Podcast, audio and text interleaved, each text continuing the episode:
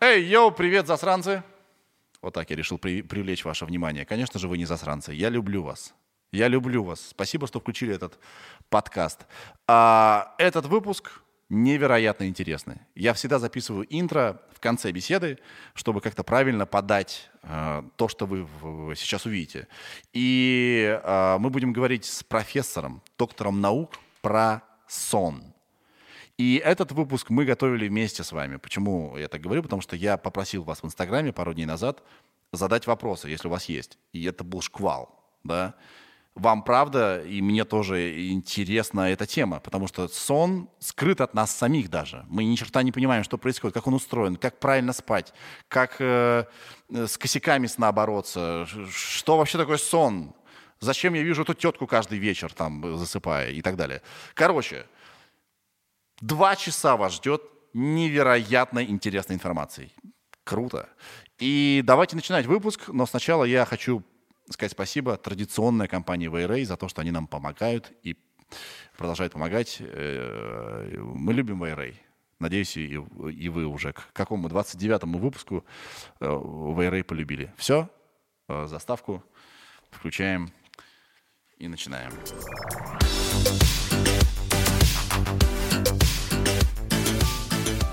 И мы в эфире. Здрасте, Роман. Здравствуйте. Давайте я вас представлю. Вы Роман Вячеславович Бузунов, сомнолог, заслуженный врач России. Респект. Кулачок хотел вам дать. Не Док- дотянемся. доктор медицинских наук. Это э, сложно стать доктором меднаук? Ну, не просто. Непросто. Э, Профессор. Я так себя прошу называть только во время э, сексуальных игр. Ну, да. э, Ну, но вы, что- наверное, в них профессор. нет, что вы, нет, нет, нет, я аспирант пока только.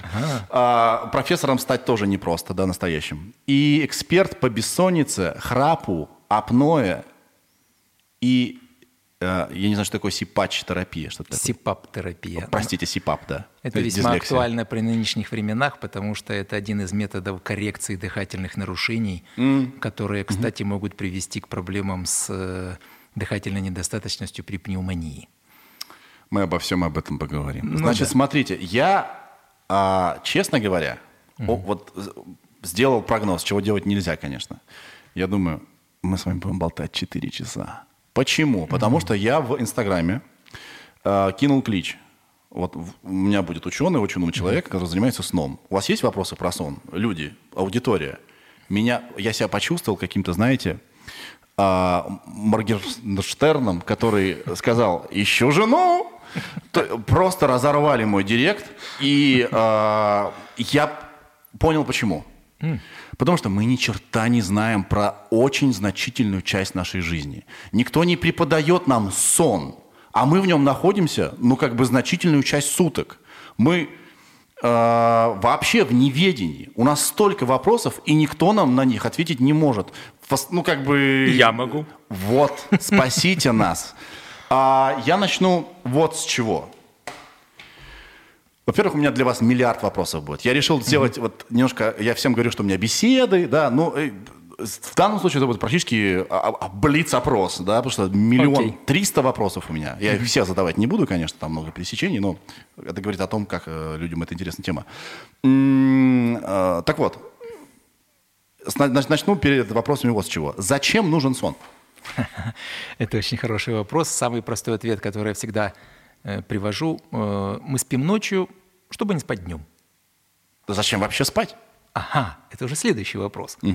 Как в анекдоте, да, профессор, это уже следующий Да, вопрос. вы да? настоящий профессор крайне трепетно относитесь к формулировкам, потому что... да, да, да, да. А зачем нам нужен сон? Вот как вы думаете, парадоксальный вопрос. Берем крыску или мышку и не даем ей спать. Мы не такие. Ну, предположим, да? Мы любим. Вы стали ученым, да. и, вам, и вам дали такой садистский опыт провести, Да, да? да. Любое млекопитающее, если его лишать сна, оно в конце концов умрет. Ну и вот эта бедная мышка или крыска умирает. Ну, там на- нарушается терморегуляция, страдает работа внутренних органов, падает иммунитет, сепсис, язвы, и помирает она, да? Да. Как вы думаете, при вскрытии, в каком органе никогда не находят повреждений? В печени? Ну да, только люди его приждают алкоголем, да? А, Нет. в каком органе никогда не находят повреждений, если а, живой организм умирает от недостатка сна. Никогда не догадаетесь. Мозг. Я как раз думал, что именно в мозге и очаг. Ну так вот, казалось бы, да, мы... Еще древние греки говорили, что бог сна и бог смерти – близнецы-братья, да. То есть вот человек заснул, и как бы нет человека, практически он умер. Ну, мозг не реагирует ни на какие внешние раздражители, но если его не растолкать, там каким-то звуком сильным не разбудить, да, мозг не активен, казалось бы, да, и вроде бы он спит. И, соответственно, если мы лишаем сна такой там организм, да, то мозг должен первым повреждаться. Оказалось, что совсем все не так. Те центры мозга, которые днем отвечают за взаимодействие с окружающей средой, они ночью перестраиваются на работу с внутренними органами. Они как раз настраивают эти центры, работу печени, о которой вы вспомнили, да, там легких, лимфатической системы, иммунитета и так далее Центры, которые находятся в мозге. Которые в мозге, и днем эти центры отвечали в взаимодействии с внешней Да, средой. мы получали информацию от рецепторов да, и, и реагировали. перевали, реагировали, Да. то есть ну, подстраивались под внешнюю среду, там, избегали опасности и так далее. Так вот, ночью эти центры начинают руководить организмом и восстанавливать его жизнеспособность.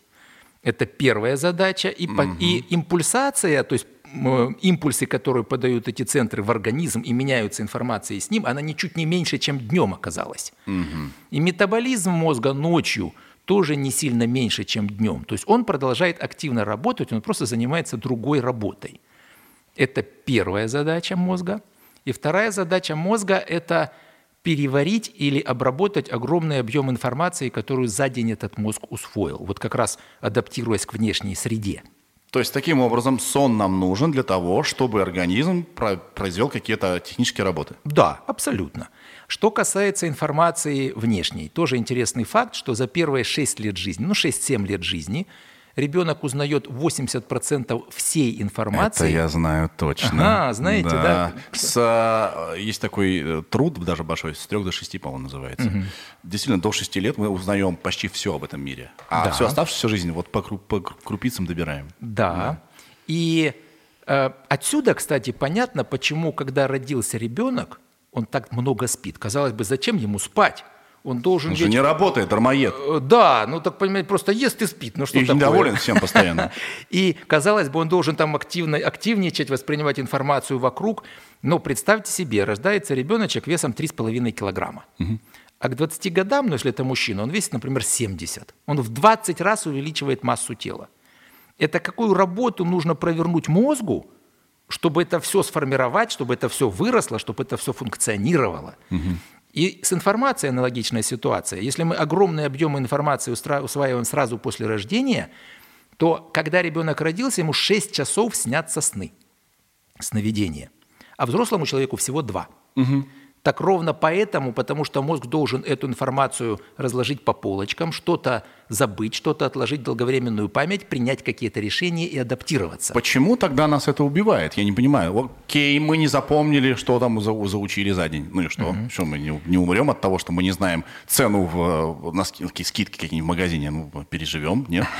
А дело в том, что, как я говорил, организм две функции выполняет. Первая – это вот восстановление работоспособности. И, кстати, это преимущественно первая часть сна. Ну, где-то, если для взрослого человека, первые 4-5 часов.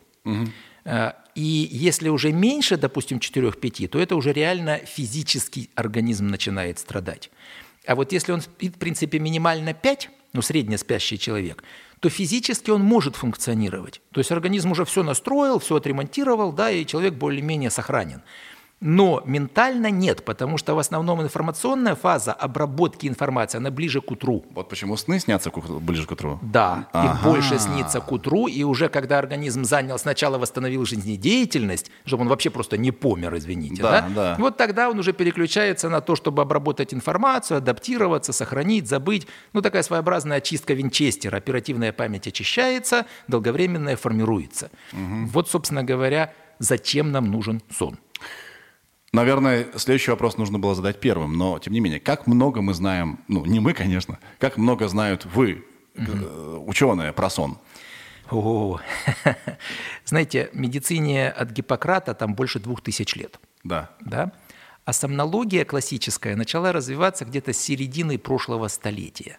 Ну, ей тут ну, 50, 70, 80 лет. Да? Э, от разных исследователей, которые там изучили, допустим, открыли э, как раз быстрый сон, сон с быстрыми движениями глазных яблок, такой rapid eye movements, mm-hmm. это когда нам сновидения yeah, снятся, yeah, да? Yes. Или, допустим, какие-то другие серьезные открытия в области медицины сна, ну или сомнологии. Но это вот несколько там десятилетий, ну меньше ста лет точно. Э, и поэтому очень простой ответ. Где-нибудь через пару тысяч лет я вам все расскажу про сон. Mm-hmm. Пока, mm-hmm. к сожалению, мы гораздо меньше знаем. Мы предполагаем, у нас есть теории, ну, допустим, теории сновидений, их сотни, но ни одной истинной. То есть в самом начале познания В самом находится начале. наука. Так да. и вот то, что мозг никогда не спит, это ведь тоже открытие последних там нескольких там ну, Никуда лет. он не выключается, в смысле, э, ничего он не отдыхает, он Да. работает, работяга. Да, и, кстати, между прочим, отсюда тоже понятно, если у нас есть какие-то расстройства сна, Да. то как они ухудшают организм? То есть если мозг начинает просыпаться от каких-то э, пр- проблем, связанных со сном, ну там шум, м, плохая постель, просто болезни, что-то болит, то есть мозг начинает отвлекаться от своей внутренней работы тем, что он просыпается среди ночи. Понятно, что сам организм быстрее начинает изнашиваться, хуже мы себя чувствуем, там депрессии, тревоги и так далее, и так далее. Хорошо, хорошо. И еще, а, это я предвосхищаю многие вопросы.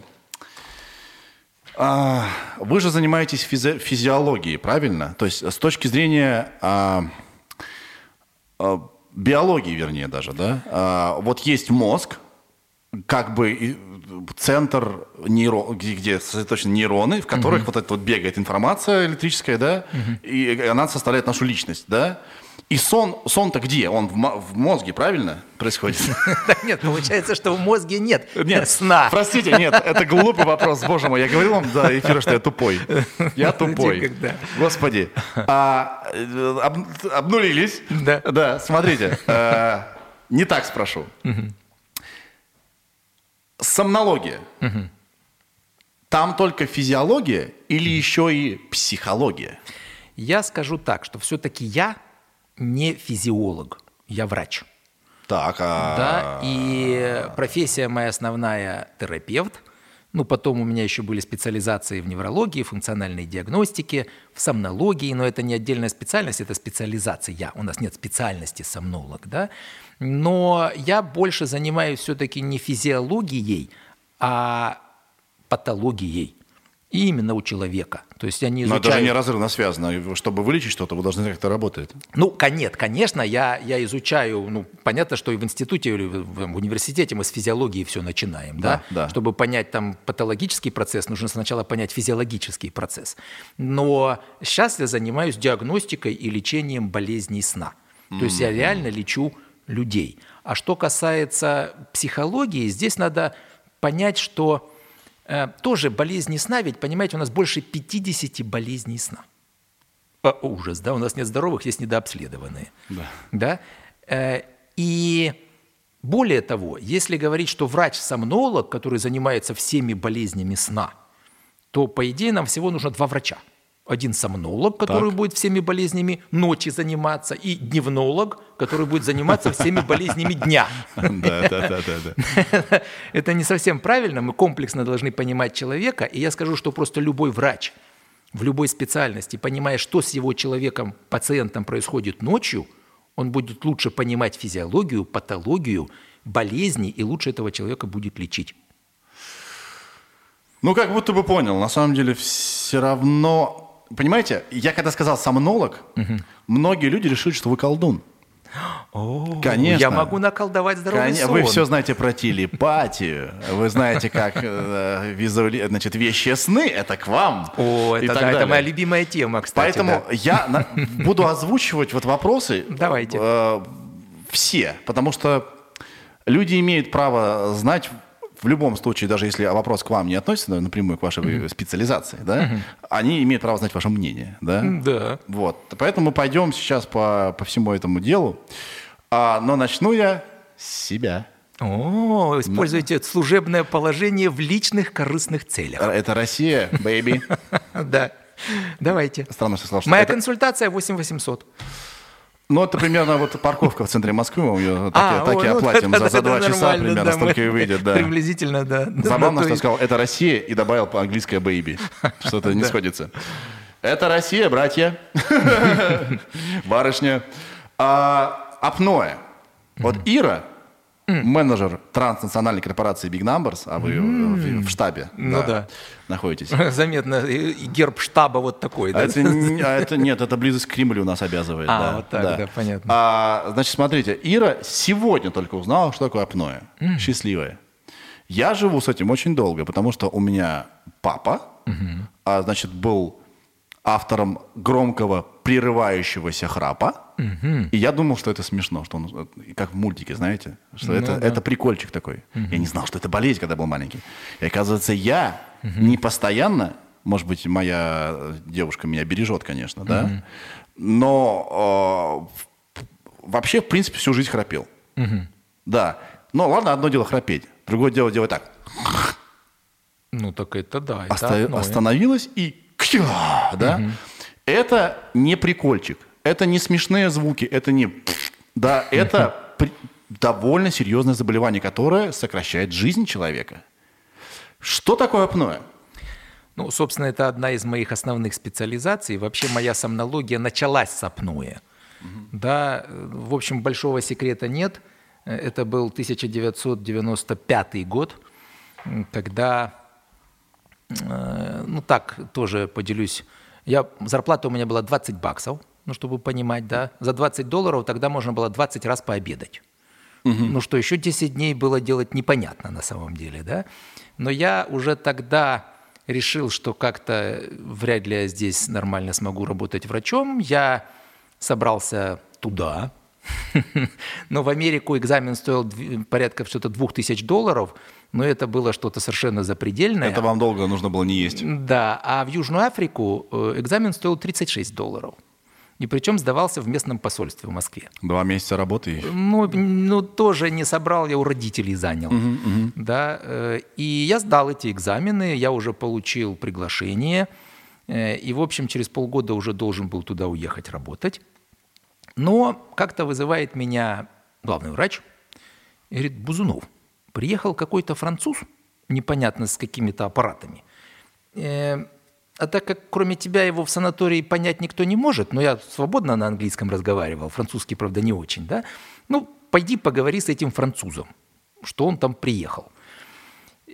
А так получилось, что один из э, наших э, руководителей страны поболел апноэ, его эффективно полечили в Германии тогда, и вот решили, что несколько центров нужно открыть в России, и один из них управление делами президента, естественно, ну и вот в санатории Барвиха, где я тогда и работал врачом. И этот француз мне рассказывает, что вот мы будем лечить апноэ. А я уже, семь, я уже закончил институт, потом два года ординатуры, и уже лет пять или шесть работал врачом, и ни разу такого диагноза не слышал или не поставил. Я, чего? Какое апноэ? Вы, наверное, подумали, что это английское слово непонятное. Да-да-да. Ну и, ну, говорю, ну ладно, послали меня руководство, ну ладно, давайте, что делать? Он говорит, нужно найти толстого пациента. И слава богу, у нас в санатории оказался прямо в это время э, мужчина, э, рост 155, вес 140. Ну, это такой пончик абсолютный, да, Ну, с гипертонией, проблемами с почками, атеросклерозом, ишемической болезнью, 45 лет. И мы его одеваем на него эти датчики полисомнографические. Аппараты, которые вот привез француз, да? да, он привез тогда Да. э, привез э, полисомнографическую систему, одеваем мы эту систему на него. И она сгорает. Нет, нет, нет. С утра мы снимаем эти датчики Да. А, эти датчики э, надеваются на ночь, на ночь, конечно. Конечно. и пациенту говорят, спи. Э, Ну, он спит так, он засыпает прямо во время разговора, если А, с апноэ. кстати, да, те, у кого апноэ, Да. они очень быстро засыпают. У них тяжелая сонливость. Да. Так вот, с утра мы снимаем эти датчики, начинаем расшифровывать, и я смотрю, как насыщение крови кислородом, сатурация, падает, падает, падает и достигает 50%. Но я же в курсе физиологии знаю, что это труп. То есть он дышит, А Наполовину. ну, тут смотрите как. Вот, э, чтобы понятен был механизм, да? Да. У полных людей вообще природа не предусмотрела, что мы будем такими полными. Да, мы должны бегать копьями там. У нас как в природе. Или ты э, располнел, никого не догнал и похудел, или тебя догнали и съели, да? А Да. у нас рядом с холодильником живешь, ни от кого не бегаешь, ни за кем не гоняешься, и все прекрасно. Так вот, а более того, с развитием речи у нас глотка удлинилась. Она у нас в два раза длиннее, чем у приматов. Сразу. И? А, получается, сдавленная жиром снаружи глотка. А, и дыхательные пути уже. уже дыхательные Ага. пути, и они узенькие. Как только мозг засыпает и теряет контроль за тонусом глотки, получается такое Да. «да». И пока мозг спит, он не чувствует, дышит человек или нет. Со Он там стороны- занимается, как вы говорили, другими да, делами. он занимается другими делами. Там В в авто- печени работенки очень много на ночь. Да, Вот. да. А центр дыхания посылает автоматические импульсы. Со стороны это так выглядит. Как будто машину заводят. Ну Стар- да. Стартер там что-то не работает. Да. То есть импульсы дает мозг, Да. но они не проходят, но он не отслеживает этого. Потому что в автомате должно работать. Понимаете как? Да. И это может продолжаться минуту, две, три. И, а, все это время мы не дышим. Это эпизод удушья фактически, связанный с перекрытием глотки. И насыщение крови кислородом падает, и чтобы понять, что такое 50, да, э, 93 – это норма, Э, 85 уже человек сознательно не может не дышать. Ну, если он сам задержал 50? дыхание. 85. Нет, я а, пред- предвосхищаю. Э, Да. 70 он начинает сине, он синеет, 60 он теряет сознание, 50 смерть коры мозга через 30 секунд. Вот что такое 50. И у него вот этих остановок за 8 часов 600 раз падало насыщение крови. Ну, не все до 50, но из 8 часов сна он 6 не дышал. Ну, он очень живучий. Еще как. Да. Да, насколько вообще живучий организм получается. Но представьте, что к 45 годам это уже, ну, извините, так вот нехороший термин, но развалюха такой был, да? да? Мы, Вижня – это ужасное состояние, я в полном шоке, все в санатории тоже в шоке, что делать с этим пациентом? Француз гордо говорит, мы сейчас будем его лечить СИПАП. Ну, это как раз вот этот вот СИПАП, СИПАП, Не- да? не сипац. Да, это так, э, Continuous Positive Airway Pressure, Yeah. CPAP-терапия Yeah. или постоянное положительное давление в дыхательных путях. Да. Да? То есть, И чтобы он- они не смыкались. Да, и он достает этот прибор, говорит, вот это он. Я спрашиваю так, «Э, а, а- а сколько он стоит? Да. Говорит, 5 тысяч долларов. Ну, чтобы понятно было, что в 95 году 5 20 тысяч... баксов мы помним зарплату. Да, но это фактически в Кузьминках квартира стоила однокомнатная 5 тысяч долларов. Так. Да? И он говорит, вот этот пациент будет с ним спать, высыпаться. А я про себя думаю, так, это же какой вот идиот у нас в России отдаст однокомнатную квартиру, чтобы спать с этим прибором. Да. На улице просто спит под Ну, мостом с ним. так да. Такой румяный. И- а причем это человек, который, э, вот мы его, он посол был, посол. Да. А, Который говорит, полный был. Ну да. Да. Говорит, о, кто же спросил, сколько же стоит? Тысяча долларов. «А, да вы что? Это же мне нужно там что-то пять месяцев работать. Я, «М, ну, у посла, значит, все-таки зарплата тысяча долларов, а не Да, да. 20, да? Ну, Причем говорит, такой стереотипный толстый. да, толстый, не, жадный. да, не буду, все, не хочу. Чиновник. А еще у этих пациентов, у них на фоне тяжелого недостатка кислорода, у них критика начинает отсутствовать. То есть он реально сидит такой... То есть, Иван Иванович, а, Ему по барабану. сонливость беспокоит? Нет. Ага. Ну и все-таки еще работает на самом деле, как-то так, да? Ну, француз объяснил все, рассказал, собрался и уехал. А мы пациента выписать не можем. Ну, потому что как он? У нас тут чуть ли не каждую ночь умирает. Мы звоним там к нам в больницу, говорим, слушайте, что-то с пациентом надо делать. Говорят, какое апноэ? Вот вы его вы- выявили, вот что-то и делайте с ним. Не, не приставайте, да? Да. Ну, вызвали мы там нашего консультанта, большого-большого. Он такой, э, слушал, слушал, как пациент выступал. Говорит, а дети есть? Говорит, сын. Говорит, сколько лет? Говорит, семь. Ну, говорит, ну, максимум к 12 будет сиротой. Ага. Мужик так слегка при это самое. Да. Говорит, ну, посплю я так и быть с вашим этим аппаратом. А в чем прелесть, что человек лег и в первую же ночь выспался. Аппарат все устраняет сразу в первую ночь. Храп, остановки дыхания, нормализует насыщение крови кислородом, структуру ночного сна. И он встал принцем. И человек с утра просыпается, говорит, ха Что Вода мокрее, трава зеленее, девушки красивее стали. Эйфория, наверное? Естественно. Да. Он вцепился в этот аппарат, говорит, отдайте мне его. Я говорю, какой отдайте, он уже на балансе, мне 40 лет работать надо будет, чтобы отработать этот аппарат. Да. А интернета ж нет, ничего нет. Он где взять? Говорим, Вот, вот где-то там. В общем, ему через две недели прислали из Штатов диппочтой этот аппарат за 6 тысяч долларов. Да. Ну, тут я подумал, если можно вот так лечить людей, и человек готов там за несколько дней отдать э, однокомнатную квартиру, да, и, и, наверное, это целесообразно. И сколько он прожил в итоге? Он уже А живой он еще? до сих пор жив, у него уже внуки. Вот. И все такие, да как, что там пищит у него в комнате все так. время, невозможно. В общем, а, резюмируя, апноэ – это серьезнейшая болезнь. А, бытует мнение, что сон – это маленькая смерть, как бы, ну, только с точки зрения личности мы пропадаем. А апноэ – это смерть в прямом смысле. Мы не дышим, черт знает сколько времени, и наш организм ничего не успевает работать никак. И эти люди с апноэ, на самом деле, по-моему, даже не допускаются э, к вождению автомобилей э, профессионально, э, если они там дальнобойщики, потому что они засыпают на, на ходу. Они не высыпаются никогда, да? Но И- только это не у нас в стране, заметьте. Да, это да. Евросоюз. Да, у них да, там, к да. сожалению, у нас, к сожалению, а у нас это вообще огромная проблема. Я дважды в судах участвовал, когда пациенты с апноэ засыпали за рулем, гибли люди. И вероятность пациента с тяжелым апноэ попасть в ДТП в 3-7 раз выше, чем в среднем в популяции. И у нас, просто давайте статистику возьмем. Вот статистику. У нас на, на дорогах гибнет 30 тысяч. Да. По всей мировой статистике из-за засыпания за рулем гибнет приблизительно 20% ДТП, обусловлено засыпанием за рулем. Да? А из них половина, по мировой статистике, это пациенты с апноэ сна. То есть если просто вот это вот посчитать, у нас, значит, возьмем... И они 20 засыпают даже не ночью, они могут днем. Днем, заснуть, да. на светофоре, а, Да. а вот особенно, когда просто такая монотонная дорога, причем раньше в чем было, для того, чтобы разогнаться, надо было скорости переключать, а Ты сейчас мог, да, да, а сейчас ты просто педаль жмешь. да. заснул, упала нога на педаль газа, и у меня вот второй судебный случай был, когда человек просто ехал с, на- с работы, уже там до дома совсем чуть-чуть оставалось. Ну, и свидетели рассказывают, что он просто начал внезапно разгоняться, где-то с, там с 60 до 110, выехал что на встречку. да. Да, и ну там в лоб врезался. Но у него машина больше и лучше была, а там маленькая, и там два трупа. Поэтому, когда я сажусь э, в такси, я вообще не люблю в такси, потому что я доверяю свою жизнь другому человеку, да. Я всегда смотрю через зеркало на его глаза. И часто он медленно Да. э, моргает, медленно. Он, у него либо там уже какая-то, черт знает, какая смена подряд, либо у него апноэ. И Ну, к вот если грузный, так. гру- я, Да. Я всегда смотрю в глаза, не смей их закрывать.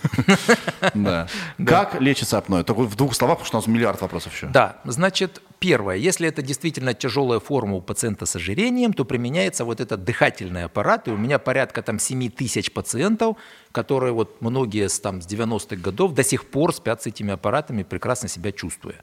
Да. Э, Но э, тактика обычно сочетание причины тяжести смотрим. То есть, если, допустим, большие миндалины, то надо их удалять. И, кстати, э, ну так небольшая ремарка, это вообще огромная проблема храп детей. Вот, как правило, это э, аденоиды или гипертрофия миндалин, ну, потому что сейчас аллергии много и так далее, и так далее. Они увеличиваются, банально становится уже глотка. Если раньше всем все удаляли, то теперь такая, знаете, историческая вина лоров. Нет, никому ничего удалять не будем, очень важный орган. А чтобы понять последствия у детей храпа апноэ, помните, я говорил, что мозг чем занимается? Строительством физическим и умственным. Да. И если этот мозг, ну, взрослый там мог уже сидеть, сидеть, смотреть в стенку тупо, ему уже ничего не надо, а ребенку нужно постоянно воспринимать информацию, новую, развиваться. А этот ребенок не может воспринимать эту информацию, потому что у него все, время прерывается сон. Либо усваивать скорее. Усваивать да, не да, может. да, Это да. дефицит внимания, гиперактивность. И ребенок просто плохо начинает учиться и воспринимать Да, информацию. но вы говорили, что вот ваш э, клиент тот самый, да, а, пусть он живет еще сто лет, да, он был очень грузный, толстый. Да. Но я худой. А вот здесь, как я сказал, почему у детей в основном это не вес, а большие миндалины и аденоиды. Сдавливание горла. Сдавливание банально глотки. А в моем Бывает- случае что? Ну, надо глянуть глотку. А, Да, да, надо такое так на расстоянии. Но на самом деле детей, да, действительно, в 90% случаев это гипертрофия миндалин аденоидов. И там огромная проблема, что да, он когда-нибудь, может быть, и перерастет, но школу потеряет. Он вырастет, ну, не совсем дебилом, но умственно ограниченным ребенком. Родители-то хотят воспитать себе хорошее там, наследство, да, они могут. Более того, рост нарушается, потому что у нас не ночь- хватает кислорода. Э, Там даже более интересный механизм. У нас ночью в, глубоком, в глубоких стадиях сна продукция гормона роста происходит. Да, да, да. А если сон нарушается и глубокие стадии сна исчезают, падает продукция гормона роста, и ребенок плохо физически растет. И, кстати, как-то я в Красноярске читал лекцию, еще в 2013 году, по-моему, да, и рассказываю про вот этот механизм, что если удалить миндалины, то ребенок начнет активно расти. Стала такая пожилая лор, говорит, вот меня еще после войны моя учительница учила, а ты удали у ребеночка миндалины, он начнет хорошо расти. А, Я говорю, я только сейчас поняла, какая связь. Но они не знали механизма Ну этого, да. но они просто по наблюдениям сделали, как бы Да, сказать, э, эмпирические. эмпирические выводы. Да. Значит, я сделаю вывод, что я почти 2 метра. Ну, Я значит, у дышал вас все не так плохо. очень хорошо. Да и, э, ментально, я скажу, у вас все хорошо. А, Значит, тогда был такой вопрос среди этих 300. Почему я иногда много сплю, а просыпаюсь весь разбитый? Вот вы, может, скорее всего, один из вариантов, а, вы болеете апноэ. Да? Потому что вы, вы можете спать очень долго, но фактически вы не спите. Абсолютно, да. Так, невероятно много вопросов. Чуть ли не половина про сонный паралич. Я об этом ничего не знал, потому что я с этим не сталкивался. Звучит страшно, как какой-то фильм ужасов. Значит, это переходное состояние. Возможно, это все это бредятина, что я сейчас читаю, но тут Ну да. э, э, написано. Между бодрствованием и сном, а, сейчас для моей дикции будет испытание, характеризующиеся, о, я справился, мышечной атонией, то есть слабостью. То есть вы как бы проснулись, глаза открыли, вы в сознании, а ничего не можете вообще, э, как сказать, ничем не можете пошевелить вообще. О, ужас. Да, это так? Ну, я по-простому расскажу. Что да? такое сонный паралич? Да. Он- это, это, это не придуманная ерунда, это бывает? Нет, это абсолютно известная ситуация. И, кстати, даже, ну, и при болезнях бывает, и у здоровых людей бывает. Э, Физиологию сначала расскажу. У нас, когда снится сон, мозг активно работает. Он подает команды бежать, сражаться, воевать, да, убегать. Но Произносить возникает- имя бывшего. да, возникает защитная реакция в виде так называемого нейрохимического блока, то есть импульсы, посылаемые мозгом, не доходят до организма. Ага. То есть возникает на уровне там у, Подождите, перехода. зачем тогда он их посылает? А он же работает, он же ему сны снятся, он команды подает. Ну, это вот такой защитный То механизм. есть он сны буквально понимает. Да, мозг сны буквально понимает. Но а, спиной мозг говорит, знаешь, ты там Да. давай веселись, Да. а мы тут э, отдыхаем. А мы тут отдыхаем. Понял. И, э, кстати, у детей, у, у животных тоже маленьких часто это немножко недоразвито, и мы видим, как там гримасничают дети, там языки Да. показывают, глаза открывают, э, там Да. звуки издают, да? Собаки бегут на Да, шоссе. собаки бегут. Но бывает обратная ситуация, что мозг уже проснулся, а вот этот сонный паралич еще не прошел. А, И человек в сознании полностью, а подвигаться не может. Но что еще бывает, и это, кстати, отсюда все домовые, лешие и прочее, и прочее, что какие-то части мозга еще пока продолжают видеть сон, и им видится человек, который рядом с ним стоит. ну, это ладно человека, представляете себе, вот Какая жуть! О, да, человек проснулся, он не может подвигаться, а по потолку на него спускается змея. Или там А. какой-нибудь ужас какой-то в углу стоит. Простите, блядь. Ира на себя показывает. Так это жуть же, это же можно рехнуться. Так вот отсюда все эти вот эти вот страшные истории про там э, этих ужасов, чертей и прочее, домовых и прочее. да? Елки-палки. Лу, я выбираю апноэ. Да. Я в клубе апноэ. И, э, в общем-то, что, что можно сделать? Да, что можно сделать? Ну, первое, вообще человеку нужно просто объяснить. И, кстати, когда уже человеку заранее объяснишь, даже если возникает эта ситуация, то он уже немножко проще воспринимает ее. Угу. Следующее. Единственное, у нас сохранена глазодвигательная функция. То есть мы можем глазами водить туда-сюда. Угу. Вот как только человек начал водить глазами, он понял, что да, это у меня сонный паралич, угу. да, после этого восстанавливается мимика, то есть можно гримасы корчить. Ну, там можно язык показать, там, чучелу какому-нибудь там, угу. или там, э, злодею, да? Ну, не знаю, я бы не рекомендовал. Что, зачем обострять? А то мало ли он на самом деле конфликт, да. Ну, улыбнуться можно, да, подмигнуть. Вот. И после этого быстро достаточно восстанавливается прочая двигательная активность. А, то есть это такой лайфхак, да? Как скорее мозгу показать, что эй, да, да, да, да. Вернее, парасимпатической системе, да? Э, ну, это даже не парасимпатическая система, это мышечная система. Ну, то есть мы можем, да, подвигать глазами, погремасничать, и потом восстановится двигательная активность. Поскольку, поскольку я не знаю, вернее, не сталкивался с таким э, явлением, как сонный паралич, как долго он может длиться? Он может от нескольких секунд до нескольких минут. Матерь Божья. Да. А он может вообще остаться навсегда? Нет, не может. Все, это, да, я это, просто хотел успокоить людей. Да, абсолютно. Да, другое дело, что, да, он точно не может, но э, сонный паралич бывает у здоровых людей абсолютно. Угу. А, особенно, когда какая-то сбивка, там, перелеты или сменный график работы, или просто сильный недосып, и когда вот сбивка в мозге там, да. Или бывает такая, такое заболевание, нарколепсия, mm. которое сопровождается несколькими симптомами. Симптом паралича – это один из них, но еще такой очень специфический симптом – человек может на фоне внезапных каких-то эмоций, хороших, хороших, плохих, ну, рассмеялся, типа, да. внезапно рассмеялся, тут же потерял мышечный тонус, упал и заснул. Да. Вот тут обратная ситуация, что человек буквально сразу же впадает в рэм-сон, ему начинает сниться сон, а у него в этот момент еще возникает нейрохимический блок, естественно, да, то есть вот это все практически сразу же внедряется в бодрствование. То есть и э, на фоне эмоций человек вот так падает и, соответственно, засыпает. То есть а эти люди живут на седативных, да, чтобы у них не было вот этих... А, тут да? нет, наоборот, припеняются препараты, которые убирают... Ну, Смотрите, то есть сонный паралич раз, да. катаплексия, вот эти падения два, да. э, выраженная дневная сонливость три.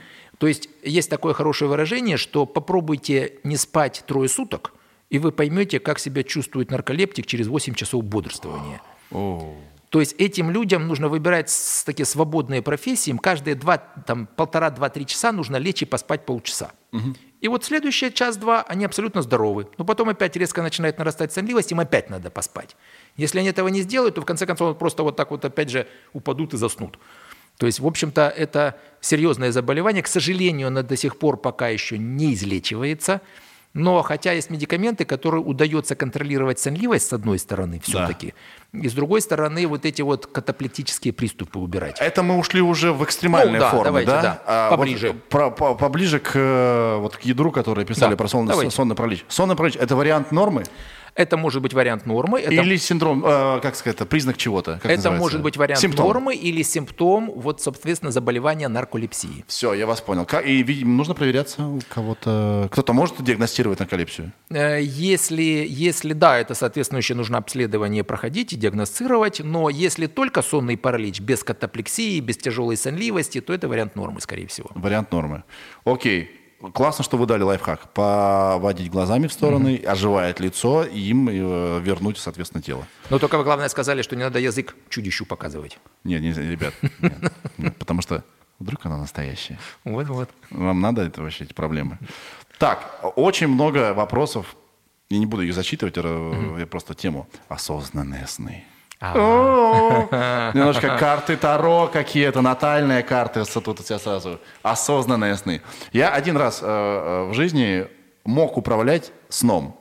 В детстве это у меня было. Я такой, о, я сплю. Я могу делать что угодно. Пушка, у меня появилась пушка. Да, и так далее. А, это единственный раз, когда я это мог делать. Правильно я понимаю, что э, вы вообще сталкивались с таким понятием осознанные сны? Угу. Я понимаю, что это не ваша специализация, я знаю, но вы слышали такое осознанное сны? Это когда человек может управлять сном, он понимает, что он во сне. Угу. И э, два вопроса из этого. Полезно ли это, не нарушает ли это что-то, или можно ли это натренировать? Видимо, у человека совсем грязная фантазия, угу. и он не хочет в тюрьму. Значит, здесь я трижды сам видел осознанное сновидение. Да. Интересно, ну я теорию-то знаю, да, там нужно, когда, как только у тебя появляется вот это ощущение, что ты как-то вроде ощущаешь, что ты во сне, нужно Почему, дать по- почему, почему, почему, почему слон в Формуле 1? Подождите. Он не может ездить на Формуле 1. По-моему, это сон. А, да. То есть как- Что за херня творится? Да. Или я летаю, как я не могу летать. Да. Но здесь э, э, нужно дать себе команду. То есть сон у нас обычно ты как э, какой-то, скажем так, э, артист, но выполняющий чей-то режиссерский, скажем так, задумку, да. А тут ты как сам выступаешь тут же как режиссер. То есть команда посмотреть себе на руки. Вот самая простая. О, о, работает.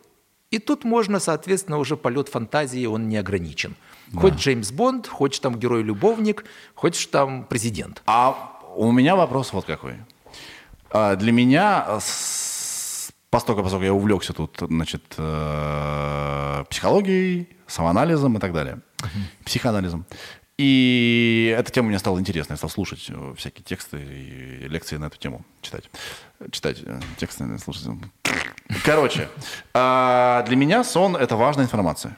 Это важная информация. То есть это некий сигнал о том, как бы, о чем кричит мое подсознание. Да? В чем проблема? Если вдруг я управляю сном, ну, это, наверное, тоже подсознание, да, я же тоже чего-то хочу же во сне. У- убиваю пингвина из лазеров, пингвинов. Значит, у меня какая-то жестокость, видимо, что-то меня не устраивает. Или я высаживаю цветы во сне. Да, это- ну да. Это, это, в общем, к, к чему я? Это хорошо, когда ты управляешь сном. Это не, ты, грубо говоря, ты, ты не отдыхаешь. Ты не смотришь кино, а ты его придумываешь. Это какая-то работа. Это, мне кажется, сон, сон неправильно работает. А Вот здесь нет объяснения, э, ну, такой какой-то значимости, зачем природа так придумала. Да, вот зачем. Ну, хотя, почему бы не почувствовать себя хотя бы во сне Джеймсом Бондом, да? Хоть кем-то. Хоть кем-то, да? Но э, Хотя бы я что- во сне хоть кто-то. Что тут э, интересно э, в отношении осознанных сновидений? Да, есть техники, которые позволяют натренироваться, и даже есть такие группы поддержки, если так можно назвать, да, сообщества по интересам, которые определенным образом тренируются, и чаще у них получается входить в это осознанное сновидение. Но тут возникает вопрос, с чем я сталкивался несколько раз. Э, Но реально, то есть пациент приходит, э, и одного там мама привела, а, Представьте себе, человек работает днем охранником в магазине, Да. да? А как только он засыпает и поступ, так сказать, в свое осознанное сновидение, Дайте угадаю, он тоже работает охранником в магазине. Что за фигня? Да-да-да. Это если реальный сон. А если осознанный, то он точно не охранником в Так, и магазине. что он делает? И вот там, естественно, он раскрывает свои фантазии, какие хочешь. Там он шейх. Да, конечно, да, естественно, с кучей наложниц. Да. И, в общем-то, человек начинает терять э, ценность э, настоящего, ну, я имею в виду настоящей жизни. Вот в чем проблема. То есть А. Это, грубо говоря, такая виртуальная реальность. ну, как да? вот даже в фильмах всяких там Только еще круче. показывают. Да, да. И человека, вот ему хочется этот день, чтобы он быстрее закончился, и быстрее устать, заснуть и оказаться опять шейхом. Подожди, а с другой стороны, он абсолютной гармонии живет. В днем, понимаете, да? Я не знаю, как у него там, Да. э, ну, условно говоря, Ну да? да. Потому что, может быть, он работает ночью, а спит днем. Э, Я к тому, что это же хорошо, у нас было бы больше спокойных людей, которые довольны своей жизнью. Потому что где-то там у них есть а, жизнь, в которой они порно-актер. Ну, здесь, здесь вот я думаю, что истина где-то посередине должна быть. То есть, с одной стороны, это, в принципе, очень, очень интересная техника, и даже это позволяет действительно раздвинуть человеку горизонты, испытать новые ощущения. Ну, как, я не знаю, если он просто любит путешествовать, там, экстримом заниматься. так вот- Наконец-то свозить маму на юг. Да, действительно. Э, Или девочку в кино, да? Но, но когда это вот полностью э, как бы убивает интерес к жизни, вот это есть проблема. Да, да, потому что... э, да, да, согласен, я понимаю, я понимаю. Ну и э, тут порой, знаете, тут, а что делать в этой ситуации? Это как, я вспоминаю э, один Да, моральная дилемма, кстати. Да, это как психи... не помню, психиатр, который рассказывал, как-то поступили, поступила к нему женщина, которая э, при родах потеряла ребенка, он умер, у нее там что-то, ну, уже она больше не могла рожать, муж ее бросил, она сошла с ума и каждый день рожала по ребеночку. Ну и вот она каждый раз приходила, говорила, вот мой ребеночек, все хорошо, она себя так хорошо чувствовала, ее начали активно лечить и вылечили.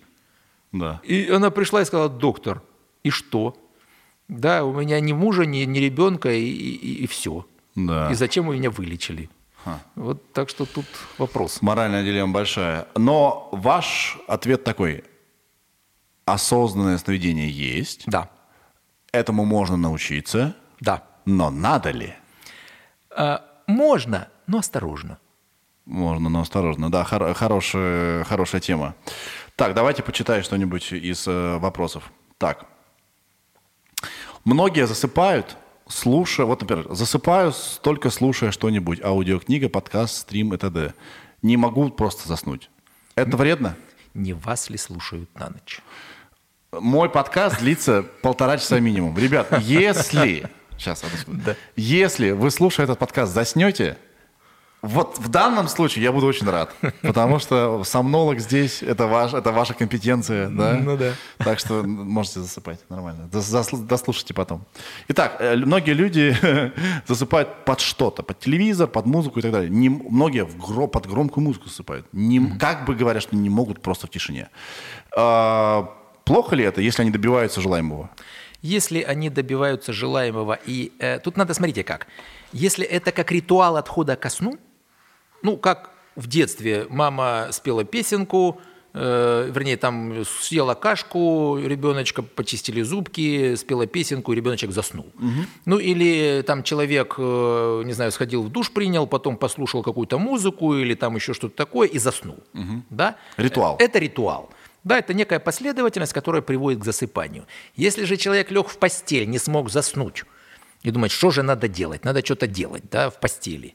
Там в компьютере по- пошариться, музыку послушать, э, в соцсетях посидеть. То есть он начинает заменять сон какой-то деятельностью в постели.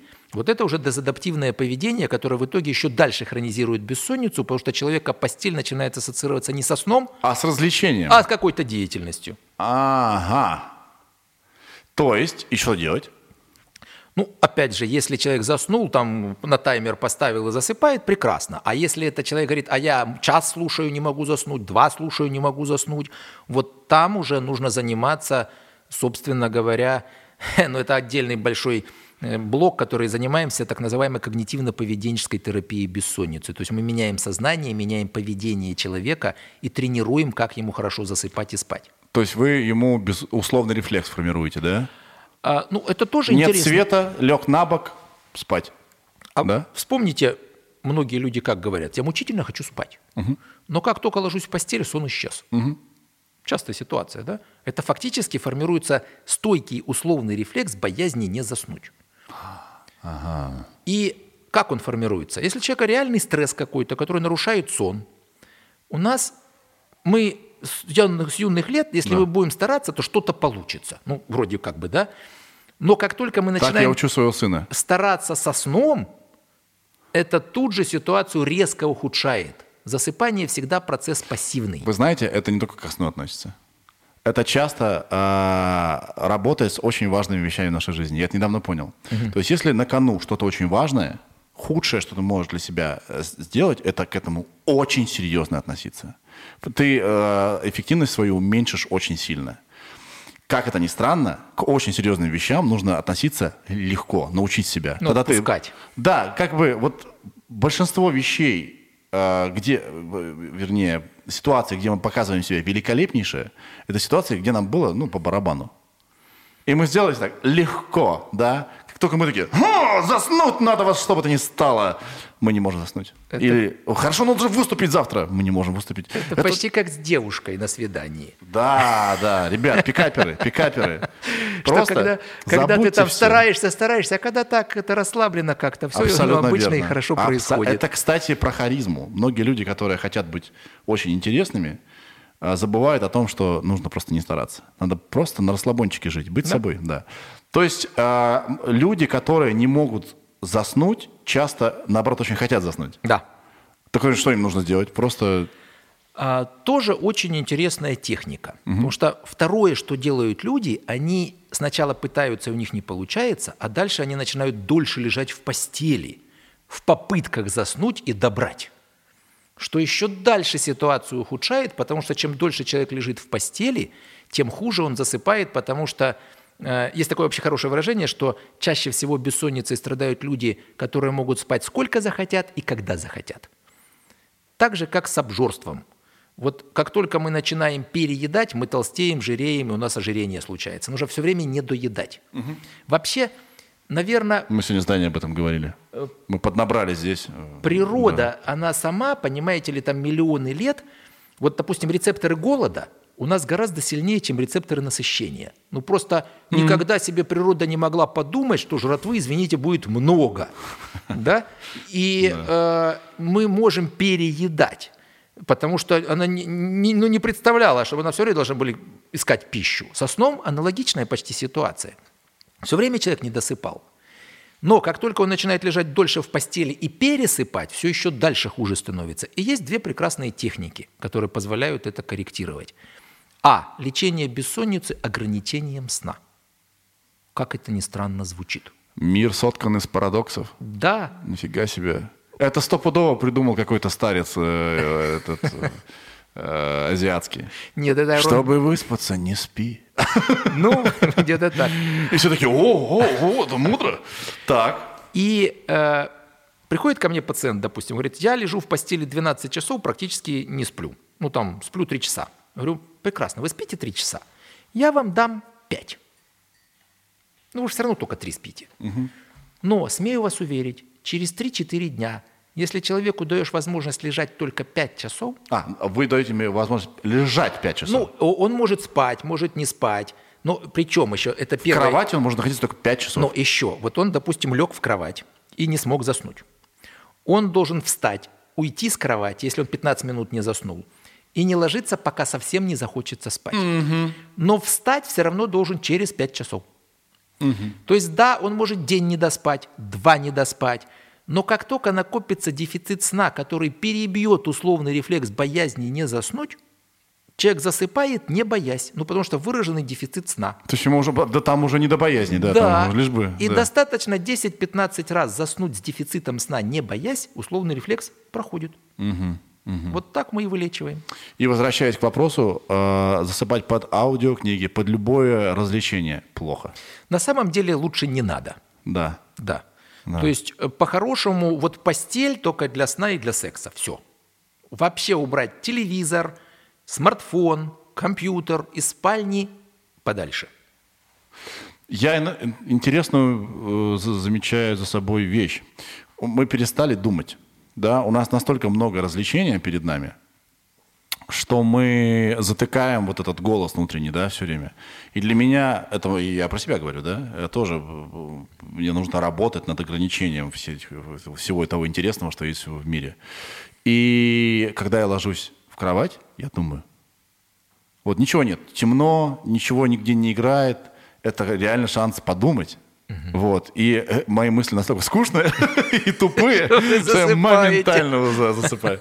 Нет, я, конечно, не к этому. Я к тому, что а, не знаю, зачем просто поделился с вами. Потому что, наверное, засыпая под гаджеты, мы даже себя лишаем вот этого окна, а, к- принятия решений, каких-то раздумий и так далее. Ну, чтобы эти раздумья только действительно не были уж чересчур активными. Тяжелыми такими, да. Как же мне жить? Вот вспомните, как вы проводили прошлое лето замечательно на пляже, как вы отдыхали там с любимой девушкой. Ну, вот такие какие-то вещи надо вспоминать. Хорошо, идем дальше. А, так, работай, работай. Ну, Ноутбук, работай. Так. Ага, есть. Господи, человек э, спросил, «Мо- могут ли кротовые норы быть порталом? Ты точно понимаешь, что такое сон? Да. Вот вопрос, если можно, как можно э, короче. Почему есть люди, которые трудно, которым трудно заснуть, а почему есть люди, которые засыпают на раз-два? Тут, наверное, коротко не ответить, потому что есть люди... Ну, давайте, я за вас не буду. Ну, я скажу, что просто тип нервной системы разный. И То кто-то есть, если мы может- берем здоровых людей, да, например? Да, здоровых Да, людей. Кто-то и э, там в горячих точках воюет, хорошо спит. А кто-то вышел на улицу, его там соседка обругала, он потом неделю не спит. Да. Поэтому тут э, это предрасполагающие факторы в виде типа нервной системы, которая кто-то такой сангвиник, э, кто-то холерик, да, ну вот как-то так. Вопрос, э, я думаю, что он лежит в области психоанализа, да, и вот работы с сознанием, не совсем э, вашей э, компетенции, но тем не менее. Много людей написали мне про кошмары ночные. каждый день снятся кошмары. А с чем это может, может быть связано э, вот, с точки зрения физиологии? Здесь э, интересно, как там горе от ума. Есть э, кошмары, страхи, ночные ужасы и э что там еще? А, и плохие сны. Это все разные вещи. Да? Да-да-да. Ну, плохой сон – это когда ну, что-то просто какая-то там бытовуха плохая снится. Да? Кошмар – это когда неминуемое ощущение во сне нанесения повреждений или гибели. Угу. Да? И на самом деле, если периодически снятся кошмары на разные темы, это считается, что мозг просто проигрывает мультимедийные ситуации и думает, что в этой ситуации сделать. И более того, даже эти люди, они считаются более адаптированы к внешней среде, чем те люди, которым кошмары вообще не снятся. Но... Это тренировка? Да, тренировка фактически. Но есть так называемые постстрессовые навязчивые кошмары или посттравматические. Да. Э, потому что мозг, когда он проигрывает ситуацию, как помните, я говорил, он анализирует, он принимает какие-то решения, что-то забывает, что-то сохраняет, ну и думает, как он будет действовать. Но если человек во сне обращается к какой-то катастрофической ситуации, ну, например, там изнасилование, да? Да, да. И вот каждый раз эта девушка в ужасе просыпается, то есть мозг не может не забыть, не принять какое-то решение, не, так сказать, вот смириться с этим. Вот вопрос. Есть ли вред от постоянных кошмаров? Вот от таких навязчивых кошмаров, которые ведут к просыпанию, э, к просыпанию, и они постоянно, как заезженная пластинка, мозг к ним обращается, но не может найти выхода. Вот эта ситуация уже задача там психологов, психиатров. Ну, кстати, между прочим, одна из таких методов дереализации, ну, устранения значимости с такого сна. Допустим, просто в гипнозе ну или там в специальных там внушающих, внуша, в техниках внушения женщине внушают, что в следующий раз, когда приснится этот сон, она должна снять с себя туфель и выбить глаз насильнику этим туфлем. Угу. Да, и в следующем сне это снится. Да. И все, сон теряет актуальность. То есть мозг находит выход. Он, конечно, странный, но выход. Да. А, но я так понимаю, что кошмары могут сняться по очень многим причинам, да? Но если они все время постоянно и навязчивые, то это нездоровая ситуация, и нужно лечить ее где? А, вот это задача чаще психиатров, психологов, психотерапевтов. Да, да. У детей еще бывает такая ситуация, она пугающая немножко, когда ребенок вскакивает, выпучив глаза, дико орет, но не воспринимает окружающую обстановку, так называемые ночные ужасы. Да? Э, на самом деле эта ситуация абсолютно безобидная. Единственное, что родителям ни в коем случае нельзя ребенка в этот момент будить. Да еще там спрашивать, что происходит. Потому Коля! Что, да, да. ребенок просыпается, у него остается страх от того, что вот что-то, какой-то ужас был, плюс еще испуганные родители, и вот это запоминается и травмирует психику. Mm. Просто уложить, погладить по головке, перестанет кричать, заснет, с утра проснется прекрасно здоровым ребеночком и помнить ничего не будет. Вопрос, я не знаю, наверное, мы уже об этом говорили, но мне почему-то привлекло внимание. А зачем мозгу сны с точки зрения физиологии? Зачем вообще сны нужны нам? Зачем мы должны смотреть эти картинки дурацкие? Угу. Ну, смотрите, с одной стороны, понятно, что это в какой-то степени мозг развивается, да, проигрывает ситуации, там, анализирует и так далее. Но мы же пока не можем сон воспроизвести, ну, там, записать на видеомагнитофон, грубо говоря, и показать или посмотреть. Это был один из вопросов. Не можем?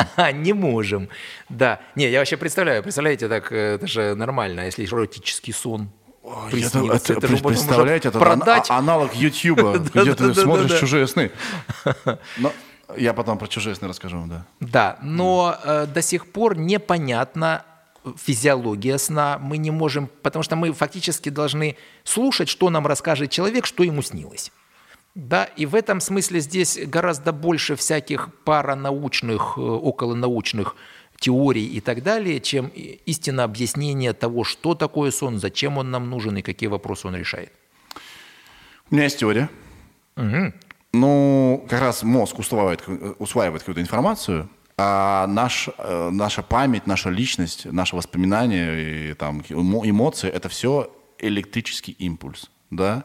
Ну, и это да. как они же там с бешеной скоростью значит, в мозгу фигачат, и это просто а, как это сказать, побочный выброс. То есть это мусор, который мы вынуждены видеть а, после обработки информации. И по, знаете, как детективы, которые следят за жертвой, по мусору можно очень много всего рассказать про хозяина.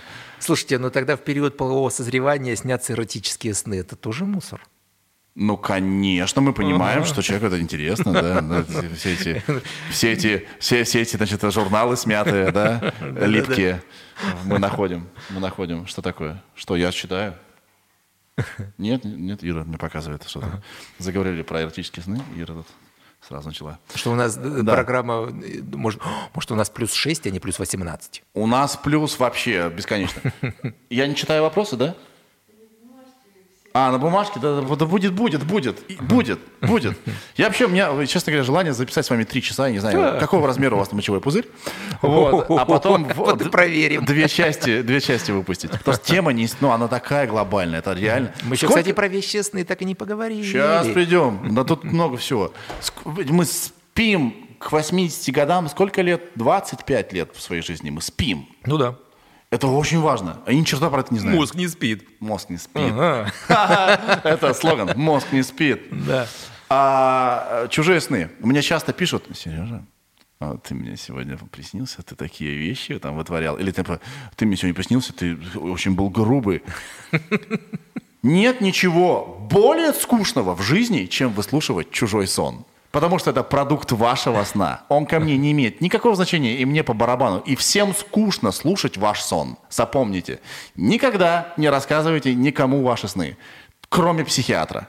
Да, вот ему очень интересно. Всем остальным супер скучно. Это очень личная вещь. Это ваши проблемы. Где-нибудь за 10 тысяч рублей час ему очень интересно слушать. Есть один человек, и то, и то за деньги он это делает, понимаете? Да. А, м, Ну, давайте про вещи сны поговорим. Многие спрашивают... Давайте я найду какой-нибудь вещи сон. Да, Так, вещи сон. давайте. Где, где, где, где, где, где, где? Простите, сейчас, сейчас найду. Да, все, вы пока рассказывайте. Вещи Ну, суть сон. да? такое вещи сон? Нам для начала нужно определиться с понятиями. Да, вот что такое вещи Да. сон? Что такое вещи сон? Например, мне приснилось, что я завтра пойду на работу. Это вещи сон? Да. Вы, кстати, у вас мышление такое более... э, В основном все говорят, не-не-не, какой это вещи Ну, сон? это вещи Ну, сон. Ну, да, мне, Мне же приснилось, приснилось будущее. будущее. Будущее, точно. О, Пожимаю руку, как говорится, да? М, Да. Э, Вопрос в том, что сны, они могут что-то прогнозировать, но это вероятностный прогноз. Так же, как днем мы можем подумать, что-то случится, что-то не случится, так и ночью мозг думает.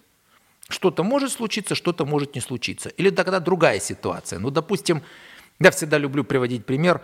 Э, Представьте себе, что мы приснилось, вот мы сегодня договорились, что я поеду к вам на съемку. да? А мне приснилось, что я там где-нибудь выйду на перекресток, и в меня въедет какая-нибудь машина.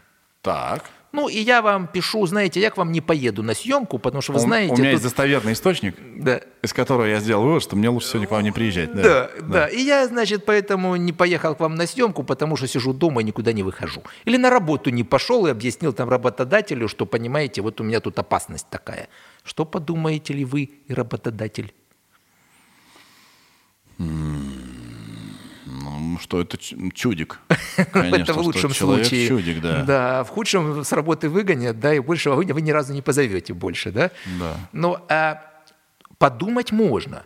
Даже можно принять какое-то решение. Ну, например, тоже, допустим, мне снится, ну, можно поехать на такси. Или вот тоже известная ситуация, что, допустим, мне приснилось, что я вышел и меня там сбила машина. Нет, да? подождите, э, Да. э, это не вещи сон. Да. Вещи сон, когда приснилось что-то, и что-то сбылось.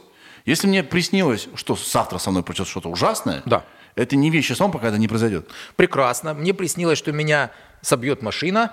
Она я меня вышел, сбивает. она меня сбила. Вещи сон, поздравляю. А, а Есть и может быть- хорошая новость в этой ситуации. А может Да. быть, я до этого месяц перебегал дорогу в неположенном месте вот в 100 метрах от перехода, и мозг мне говорил, ну ты идиот. Где-то там вдалеке. Ну куда ты да, лезешь под машину? Ну пойди по переходу. Да. Поэтому тут можно подумать. Или, допустим, вот говорите, сбылось. Ну, прекрасно. Как у меня одна балерина из Большого театра говорила, мне еще в 7 лет приснилось, что я буду выступать в Большом театре. И я вот на сцене Большого театра. Вещий сон. Да, вещий сон. Говорю, слушайте, а что вы делали с 7 до 20? Ну, говорит, пахала, пахала, пахала, пахала. Говорю, так, знаете, не вещи и сон, это просто у вас... Вам, вам приснилась цель, и вы цель, к ней пришли. вы к ней пришли, да. Но э, встречались ли вы с чем-нибудь вот таким потусторонним, когда человеку приснилась выигрышная комбинация в лото? Если вы моложе 35, лото это, э, значит, э, ладно, не буду объяснять. Значит, э, вот такое бывало? А, Когда ну, человеку приснилась я- я-то- выигрышная комбинация. Я-то с этим точно не сталкивался, да, но, слушайте, опять же, теория вероятности. Это вероятно, да. Вот она вероятностная теория, да. То есть вещи, как? вещи сны э, никакой магии не обладают. Это просто наш мозг перебирает как компьютер разные варианты исхода событий в силу опять-таки чего, кстати? Ну, э, вопрос в том, что да, это такие это подсознательное мышление, это может не, не отражать логики. Ну, или, допустим, классическая тоже ситуация, человек заходит к себе в кабинет, да, у него бумаги лежали там горизонтально, а потом лежат перпендикулярно. А мы 80% всей информации вообще невербально воспринимаем, да, то есть где-то так оно идет рефреном, да, но мозг не, не- не концентрируется на этом. Но человеку снится опасность. А вот мозг его предупреждает, ну кто-то у тебя на столе-то там порылся. Понимаете как? Вот э, интересно это, кстати, относительно сонников тоже. Да. Э, вот такие Стоит ли доверять сонникам? персонифицированные сонники, они могут быть. В Под каком человека, смысле? да? Под человека. Вот, допустим, э, тот же человек, которому снится опасность. Э, Это тоже я в какой-то книжке прочитал, но гулял мальчик там на ромашковом поле, его укусила собака. И просто в следующий раз, когда он, мозг чувствует опасность, ему снится, ему просто снится ромашковое поле. Ну какая связь ромашкового поля с опасностью? Ну, Поэтому я этого- считаю, что сонники универсальная полная чепуха, Абсолютно. потому что это э, сугубо складывается образная э, картина из личного опыта конкретного человека. Абсолютно. Да, поэтому соники нахер. Мы их не уважаем. Да. Мы сомнологи вообще просто смеемся над сонниками. Я как-то нашел на развалах сонник для рублевских жен. Супер. Наверное, соник еще для мытищинских жен Там тоже все должен к деньгам быть. снится, понимаете? Все к деньгам вообще, все. Ну вот так, да. Да, а вот такой вопрос странный. Мы давайте ра- разного калибра Да, будем вопросы пожалуйста. брать. Спать на жестком полезно? О, слушайте, это у меня есть лекция полтора часа о гигиене сна и спальни. А, Гиги- Это гигиена сна. Давайте про гигиену сна Да, поговорим. жесткое. У нас 80% наших людей, российских, думают, что полезно спать на жестком или полужестком. А Да у 80... нас много людей сидело просто. Э, Вот я сейчас от этого и оттолкнусь, да. А в Европе и Америке 80% людей спят на мягком и полумягком. И все думают, что у нас просто рахметовые какие-то здесь, да. И потом началась Великая война между теми, кто спит на мягком и полумягком. И... Откуда это пошло? Ну, я уж не говорю, что у нас просто все в бараках спали, да. У нас вообще никогда не было культуры сна. Вот когда смотришь постель Наполеона в каком-нибудь зам- замке Фонтенбло там, или, я не знаю, еще что-нибудь, каких-нибудь королей, да, и смотришь постель Сталина на ближней даче, это убогое какое-то лежбище, да, понимаешь разницу в восприятии отношения ко сну.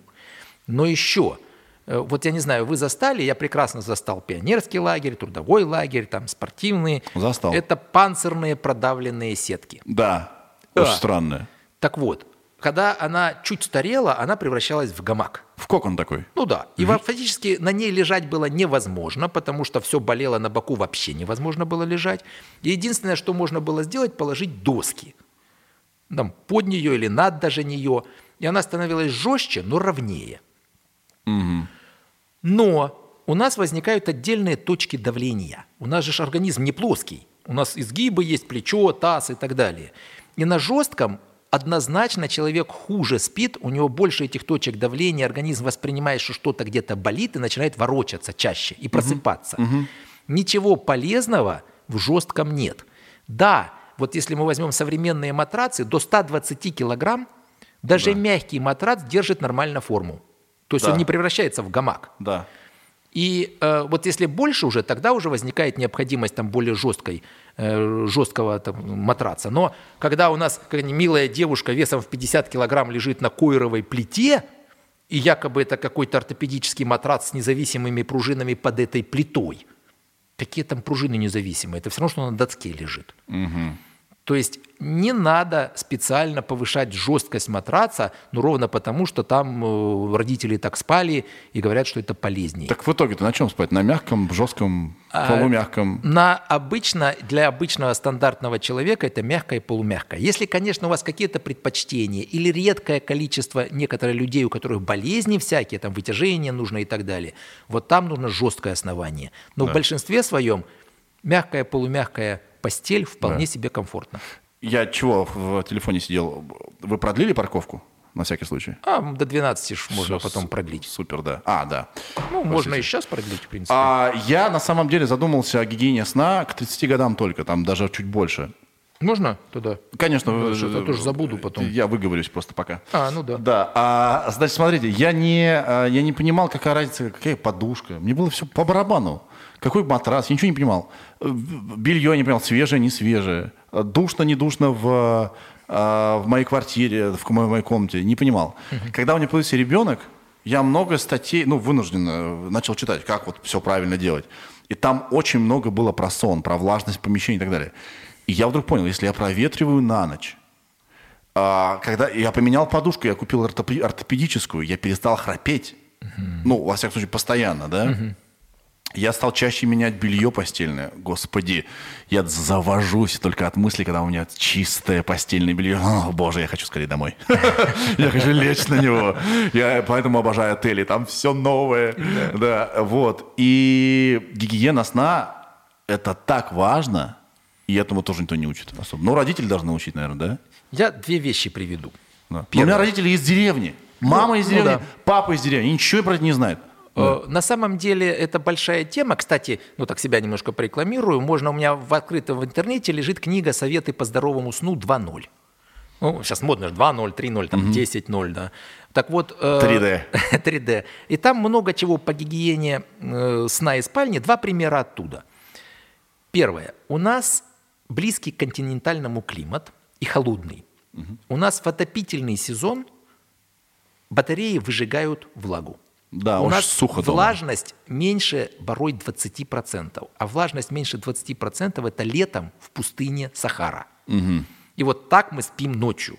У нас все сохнет, слизистые сохнут, кожа сохнет, глаза сохнут, горло, храп больше становится, потому что тоже все отекает. То есть это огромная проблема. И действительно желательно использовать, допустим, увлажнители Да. или такие мойки воздуха есть, разные варианты есть очистки и мойки воздуха, но поддерживать влажность в районе 50-60%. Это раз. И Это второй- не прихоть, это важно. Да, это важно. Да. И второе, например, подушка. Вот если мы возьмем обычную перьевую подушку, ну, не которую там в каком-то крутом магазине с, семя, с семи, с семью уровнями очистки купим, да, просто на рынке за 500 рублей, да, во-первых, если мы посмотрим под микро- микроскопом эти перья, выдранные из бедной курицы, там куски высохшего сала и мяса, потому что вместе с ними прямо выдираются эти перышки, да. А, а теперь представьте себе, каждую ночь в эту подушку с биологическим материалом Мы дышим. мне Да. впитывается 100 миллилитров пота со взрослого человека. У меня еще слюна течет. О, Просто сладенькая. Да-да-да. Я каждый раз посмотрю. Ням-ням-ням-ням-ням. Да. А теперь давайте посчитаем. 100 миллилитров в день, литр за 10 дней. За 100 дней 10 – это 35 литров пота впитывается в подушку за год. Ауч. 100 литров за 3 года. Ее Если, нужно менять. если эту подушку перьевую Да. н- три года не стирать, она начинает весить на 20% больше. Как вы думаете, от чего? От пота. Ну, во-первых, да, это пот, а это же соли, это токсины, это. э, тяжелые металлы, это вот вс- все вредные вещи, которые мы выделяем. А. А в подушке вот этим потом, этим пером, этими кусочками сала и мяса питаются клещи, пухоеды, грибки. Сейчас никто не уснет. Все таки «А, они у меня в волосах. Да, так вот, если открыть эту подушку, вы увидите, она такая коричневая, вся в разводах. Это все какашки этих клещей. Вы как вирусолог. Вот тут мне- он мне рассказал про этих, которые в глазах живут, эти хрени. Так, Значит, ребята, все... А как часто нужно менять подушку-то? А, во-первых, любую практически подушку нужно раз в три года поменять. Но После ваших слов я буду каждую неделю новую покупать. Ну, это не надо, но есть уход за подушкой. И, кстати, разные производители просто говорят, как ухаживать, потому что есть синтетические, есть натуральные и так далее. Вот вспомните те же наши бабушки, дедушки. Летом они выносили все эти подушки на солнце, прожарить, да, а зимой они выносили на мороз. Тоже, Колотушкой побить. тоже, тоже, чтобы там промерзли все эти клещи, Да. пухоеды, там грибки и так далее. А вы сейчас много видели подушек зимой и летом разложенных тут по Москве? Исчезла из нашей городской жизни эта железная перекладина загадочная, которая в каждом дворе да, стояла, да, сейчас да, нигде нет. Раньше на ней висело белье, рынок хлопушек обвалился. Эти пластмассовые хлопушки, которые все выбивали раньше. Да, и да, мои да, да, родители, да, да, я да. ходил Так и я тоже ходил. Ковер выбивал, такой типа, что я делаю, что это такое? Это все исчезло. Но, а потом человек ложится на эту подушку, получает приступ астмы, а так как там живет аспергиллюс, который астму вызывает, грибок, он бежит к доктору, говорит, спасите, помогите, помираю. У него какие-то там, не знаю, э, образуются яз, ну не язвы, но прыщи и так далее, а это все от этих же грибков и клещей. А, а мы, вот наше нижнее белье мы меняем, не знаю, каждый день, наверное, а подушку три года не меняем и не стираем. Ну, иногда наволочку поменяем. Это- поэтому мы здесь. Мы так мало знаем э, про сон и так мало уделяем ему внимания, хотя это очень, знать, не очень значительная, значительная часть нашей жизни. Да. Гигиена сна, ребята, читаем книгу 2.0 3D XL. Советы по здоровому сну 2.0. Совет- Да. Э, Там есть картинки? Нет картинок, нет. С клещами такими, да, пухоедами. Нет, ну хорошо, что нет там картинок. Ну их. А, Вот вопрос, кстати, хороший. Прав... Я даже слышал, как вы на него отвечаете в, на- в одном интервью. Правда ли, что нужно засыпать до 11 вечера? Слушайте, это буквально вот... И пациенты каждый спрашивает, да? А сон красоты. Так и главное, понимаете, что это ведь поддерживают доктора. Ну, это, знаете, как скрип зубов это к глистам, так вот до 11 надо досыпать. Это вот две таких самых таких мифа. Да, да. Э, ну, я даже скажу, наверное, почему, и даже в каком-то медицинском сообществе это поддерживается. У нас ведь в институтах, университетах вообще не преподают сомнологию. И врач, который вышел из этого университета, у него знаний ровно столько, сколько у вас. Может быть, у вас даже больше, если вы там этим просто поинтересовались и Я почитали просто смотрел ваше попу- интервью, А, поэтому популярную да. книжку, да? А если э, врач не почитал популярную книжку, ну вот знаний у него никаких нет. Ничего подобного. Просто од- один вопрос. А если вы сегодня здесь, а завтра улетели в Красноярск? А там где до 11 или после 11? Если там разница в 4 часа. Но через какое-то время вы там прекрасно будете жить по тому графику.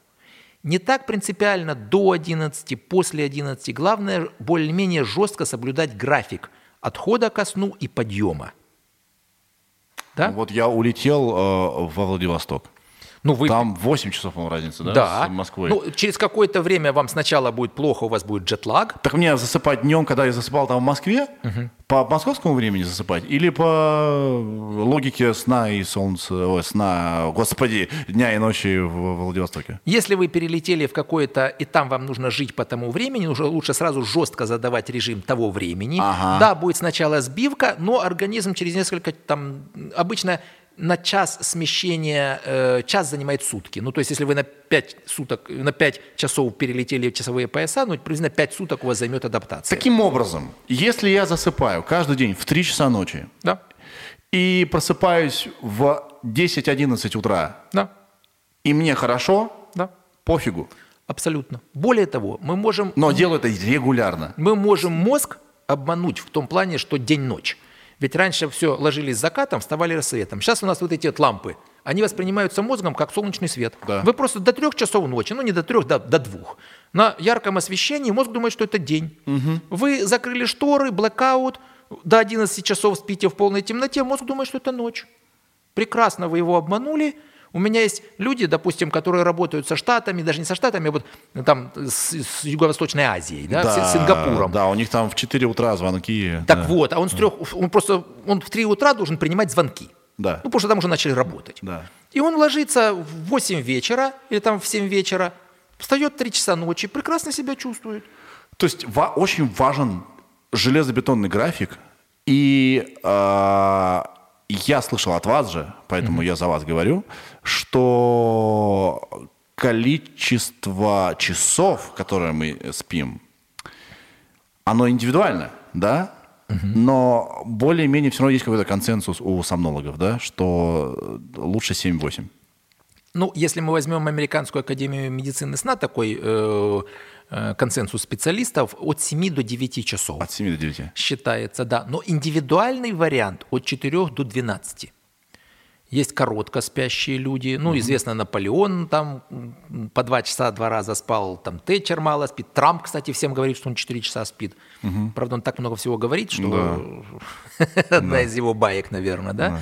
Э, А есть длинно спящие люди, ну, всем известный Эйнштейн всегда говорил, что если меньше 10 часов сплю, то ничего изобрести не могу. Э, То есть, То есть нужно знать, э, как это как с алкоголем, надо знать свой, Норму. свою норму, да, и никого не слушать. Если тебе сосед говорит, ты что спишь 6 часов, 4 часа спи, еще, я себя нормально чувствую, ты что? Да.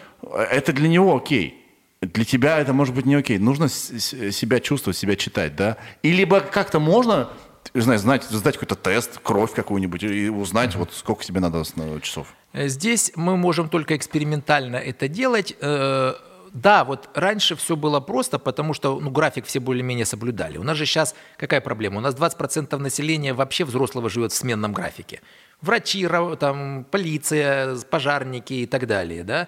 У, нас, у нас больше половины москвичей в так называемом социальном джетлаге живет. Что это такое? Вот крупный город – мы все ложимся поздно, ну, потому что социальная активность вечером, там, не знаю, знакомые, друзья, семья, а утром надо вставать, потому что добраться до работы, и мы не досыпаем. И тут наступает пятница, прекрасно можно погулять еще и встать, допустим, не в 6 утра, как мы в среди рабочего дня встаем, час дня. а в час дня, Да. прекрасно выспавшись. С субботы на воскресенье еще лучше поспать и в, час, в 2 часа дня встать. Но что мы сделали? Мы сместили наши часовые пояса на 7 часов позже. А 7 часов разницы – это перелет Москва-Нью-Йорк, я вам скажу. Ну, опять мы во Владивосток смотрели. Ну, или во Владивосток, да. Россия! А, а- а вставать-то нужно потом в воскресенье мы не можем заснуть. А Потому что потом- мы привыкли уже тут Да, в 4 утра. а да. потом мы не можем проснуться. И, и потом только к концу следующей недели мы придем в норму, а там начинаются следующие выходные. Мы четыре раза себе в э, месяц устраиваем перелет Москва, там, ну не, не Америка, а Владивосток, да? Помните, говорили, что вот как вредно перевод на час стрелок, что там, не знаю, коровы не доятся, поезда не ходят и люди мрут. У нас сразу появилась куча ученых, которые начали говорить, да, это точно. Точно 0,4% смертности от смены часовых поясов, это у нас должно было умирать 70 тысяч человек в год от того, что мы весной и осенью переходим на зимнее, на летнее время. А то человек добровольно Э, да, да. смещается. Ну, но я скажу по переходу часов, но это даже какая-то некая больная тема. Да. Как-то даю интервью Первому каналу. Ну, и рассказываю свое отношение, что у нас все развитые страны переходят, никто там не умирает, ничего такого. Потом э, звонит э, мне редактор, говорит, «М, мы не можем выпустить по определенным мотивам в эфир, это не в русле политики партии. Так, понимаете, когда... Но зато находились ученые, которые говорили, да, конечно. Я вам скажу, на, на час смещения адаптация час сутки. Ну да, наверное, сутки будет неплохо, но теперь давайте посмотрим, что мы потеряли. Мы сейчас живем как? У нас когда светает? Вот сейчас в июне В 8 утра, наверное. да? светает, у нас 3.15 начнет А, светать. Да, да, да, да, да. То есть Когда, мы- да, да. да, мы, если мы бы сменили на летнее время, мы бы пораньше вставали, и у нас оставалось вечером больше светлого времени. Если раньше у нас летом темнело в 10 пол 11, то сейчас в 9 пол 10. Да. Мы с вот этим переводом часов, то есть ночью мы стараемся там 3-4 часа уже солнце светит, а мы отгородиться, и чтобы его не видеть, Да. да? Но вечером мы теряем светлое время. Мы теряем 200 часов светлого времени за весну и лето из-за вот этого несчастного неперехода. Да. Стоит ли потерпеть один раз этот час, чтобы потом добавить для нас, для детей 200 часов светлого времени летом? Стоит. Стоит. Но почему-то кто-то там решил, что не стоит. Ну, а возвращаясь к тому, что люди себе позволяют на выходных э, лишнего, э, ваша рекомендация? Разница должна быть не больше двух часов, а лучше даже часа.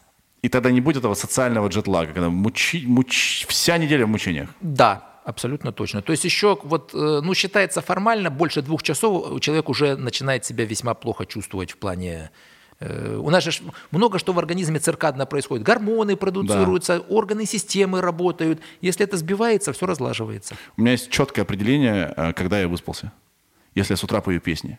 О. Я не могу даже это объяснить. Угу. Я причем сначала пою песню, потом замечаю, что я ее пою. Угу.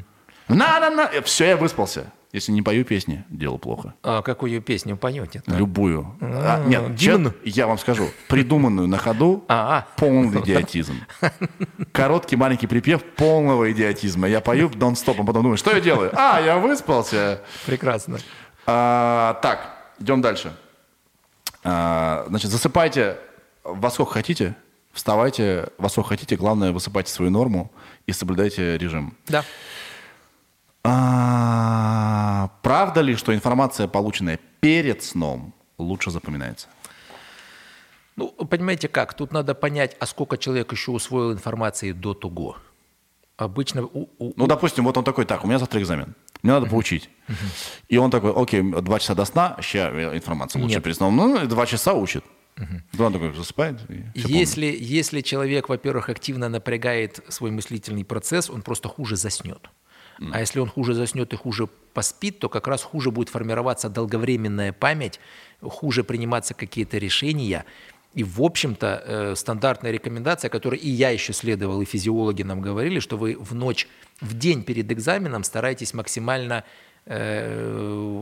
разгрузить нервную систему и хорошо поспать. Это как раз э, вот к вопросу о том, что вот когда очень стараешься, ничего не Вот, получается. да, да, да, да, да. И когда наоборот чересчур стараешься, не досыпаешь, меньше формируется как раз долговременная память и хуже запоминаешь.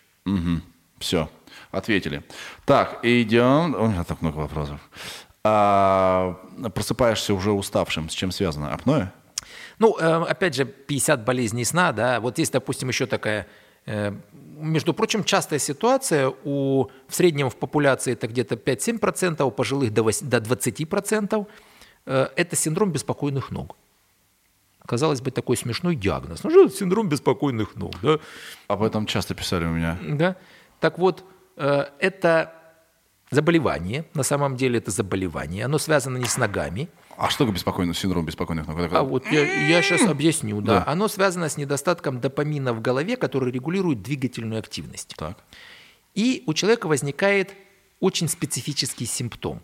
В покое, особенно вечером перед сном, возникают крайне неприятные, но трудно описуемые ощущения в ногах, вынуждающие ими шевелить. Причем иногда человек описывает, что это какие-то электрические импульсы, какие-то там червячки под кожей ползают. Э, Я пош- первый раз об этом слышу. пошевелил, прошло ощущение, только перестал шевелить, опять возникло, и человек не может заснуть. То есть банально это ему мешает заснуть. Ага. А представьте себе, такой человек приходит к доктору и говорит, доктор, знаете, перед сном у меня в ногах ощущение, что какие-то червячки ползают в ногах. Куда пошлет такой, такого пациента, такой доктор, который не знает о синдроме беспокойных ног? К психиатру. Наверное, да. да. Что А психиатр, не подумав, Это, это какие-то незакрытые проблемы с отцом. да, да, да, Позвоните отцу. А психиатр назначит какие-нибудь нейролептики, антидепрессанты, которые утяжеляют синдром беспокойных ног.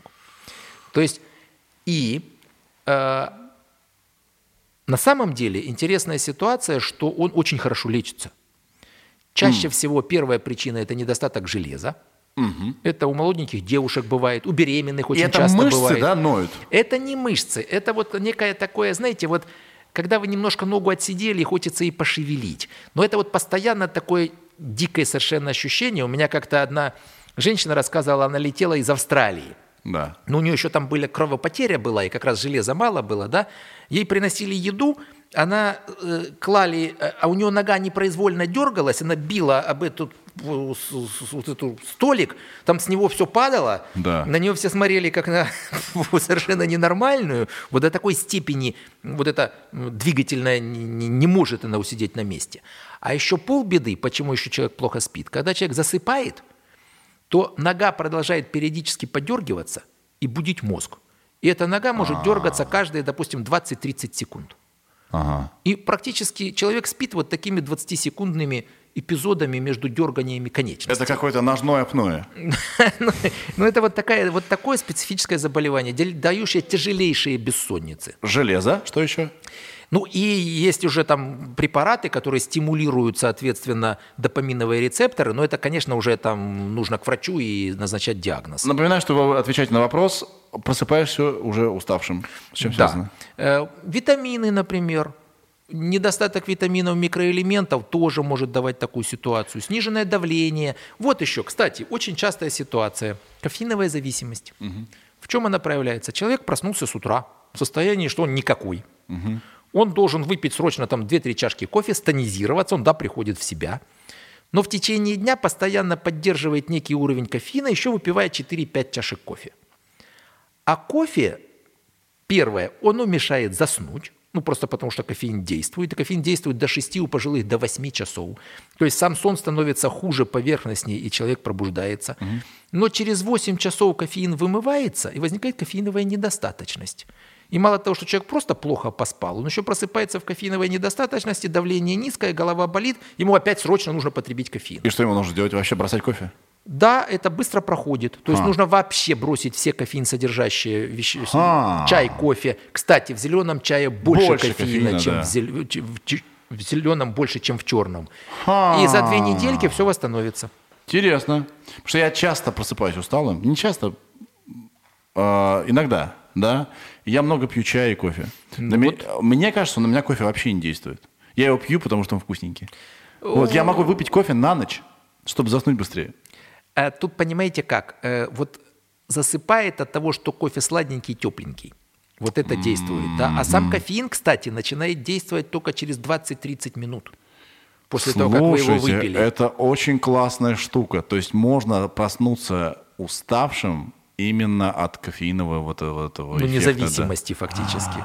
О, Ага, окей. Кстати, один такой лайфхак. Вот, допустим, если вы долго едете в дороге и вдруг начало клонить в сон. Вот как обычно человек делает? Он останавливается, поспал, Помогает?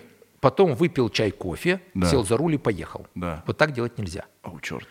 Да, а потому что когда человек еще только проснулся, у него остаточная сонливость, а он выпил еще чай, кофе сладенький и вкусненький, и это добавило сонливости. Кофеин начнет действовать через 20-30 минут. И вероятность заснуть достаточно высока. Нужно остановиться, выпить крепкий чай, кофе и лечь спать. И тогда через 20-30 минут вы и проснетесь, и кофеин начнет А, наоборот, действовать. да. Да. Ага. Вот так. Слушайте, это очень крутой совет. Я просто знаю, кому его дать. Да. И а, скрежет зубов ночной. Это часто в вашей практике э, встречается? Это не очень часто, но это встречается. Это бруксизм, да, скрежет зубов во сне. Значит, здесь первое – это социальная проблема, может быть, да, и это может травмировать зубы, съедать эмаль и разрушать зубы. Социальная проблема? А социальный звук просто, ну, скрип. Не, а из-за чего так человек делает? Почему? А, почему делает? Это э, центры возбуждения, которые напрягаются мышечные группы. Э, Разные причины бывают, но точно не глисты сразу. Это проблемы с э, неправильным зубным рядом, это проблемы с недостатком, кстати, того же э, микроэлементов, в частности магния, может быть, да, или кальция. Это могут быть проблемы с э, нервными заболеваниями. То есть э, много факторов, которые могут вызывать вот точные механизмы не совсем понятны, но Кому факторы идти? провоцирующие есть. Кому идти? Сейчас что делают? Или э, нормализуют образ жизни, добавляют витамины, микроэлементы, некоторые препараты, которые расслабляют мускулатуру. Кстати, бутулинотерапию сейчас уже тоже активно применяют при этом. Э, Вкалывают, и- да? Вкалывают, Да. да. И тоже это вполне Расслабляет себе мышцы? расслабляет мышцы. Это может быть из-за повышенного тонуса мышц. да. да. Ну, да. тонкие механизмы не совсем понятны, но понятно провоцирующие моменты какие. Как интересно. ну, это- это- я, себя, я себя чувствую. да, У нас канал а, «Наука сегодня». А, Да. Если вам не нравится этот выпуск, вы вообще как вы живете? Во- Вот можно вас спросить? а у них вечный сон разума. Я вообще, знаете, я абсолютно объективно говорю, как бы ни- ни- никакого личного значит, э, отношения к этому шоу вообще нет. Это классный выпуск, ребят. Это классный выпуск. Так, давайте еще пару вопросиков, чтобы вас не мучить.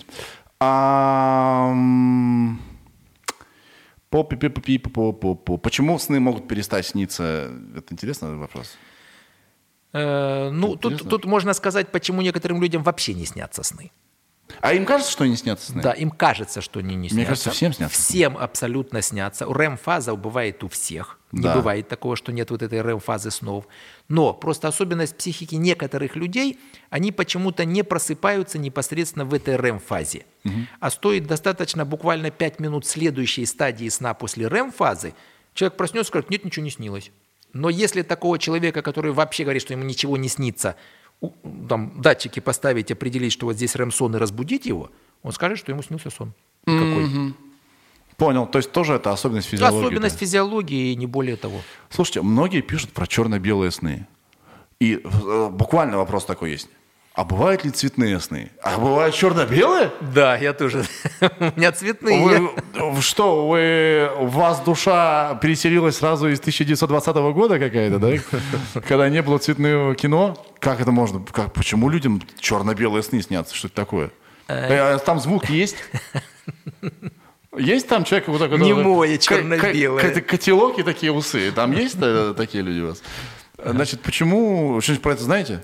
Э, Нет то- точного объяснения, почему. Ну, некоторые э, такие, опять же, сопоставления, что людям с более эмоциональным характером и с более высоким интеллектом чаще снятся цветные сны, яркие, сюжетные и так далее. Да, бросьте. просто. Хотя, допустим, Ну, курильщик... Это я так похвалила посредственно. У вас тоже, да, цветные, да? А, Конечно, да. Да, простите. Ну, курильщикам, кстати, цветные сны снятся тоже.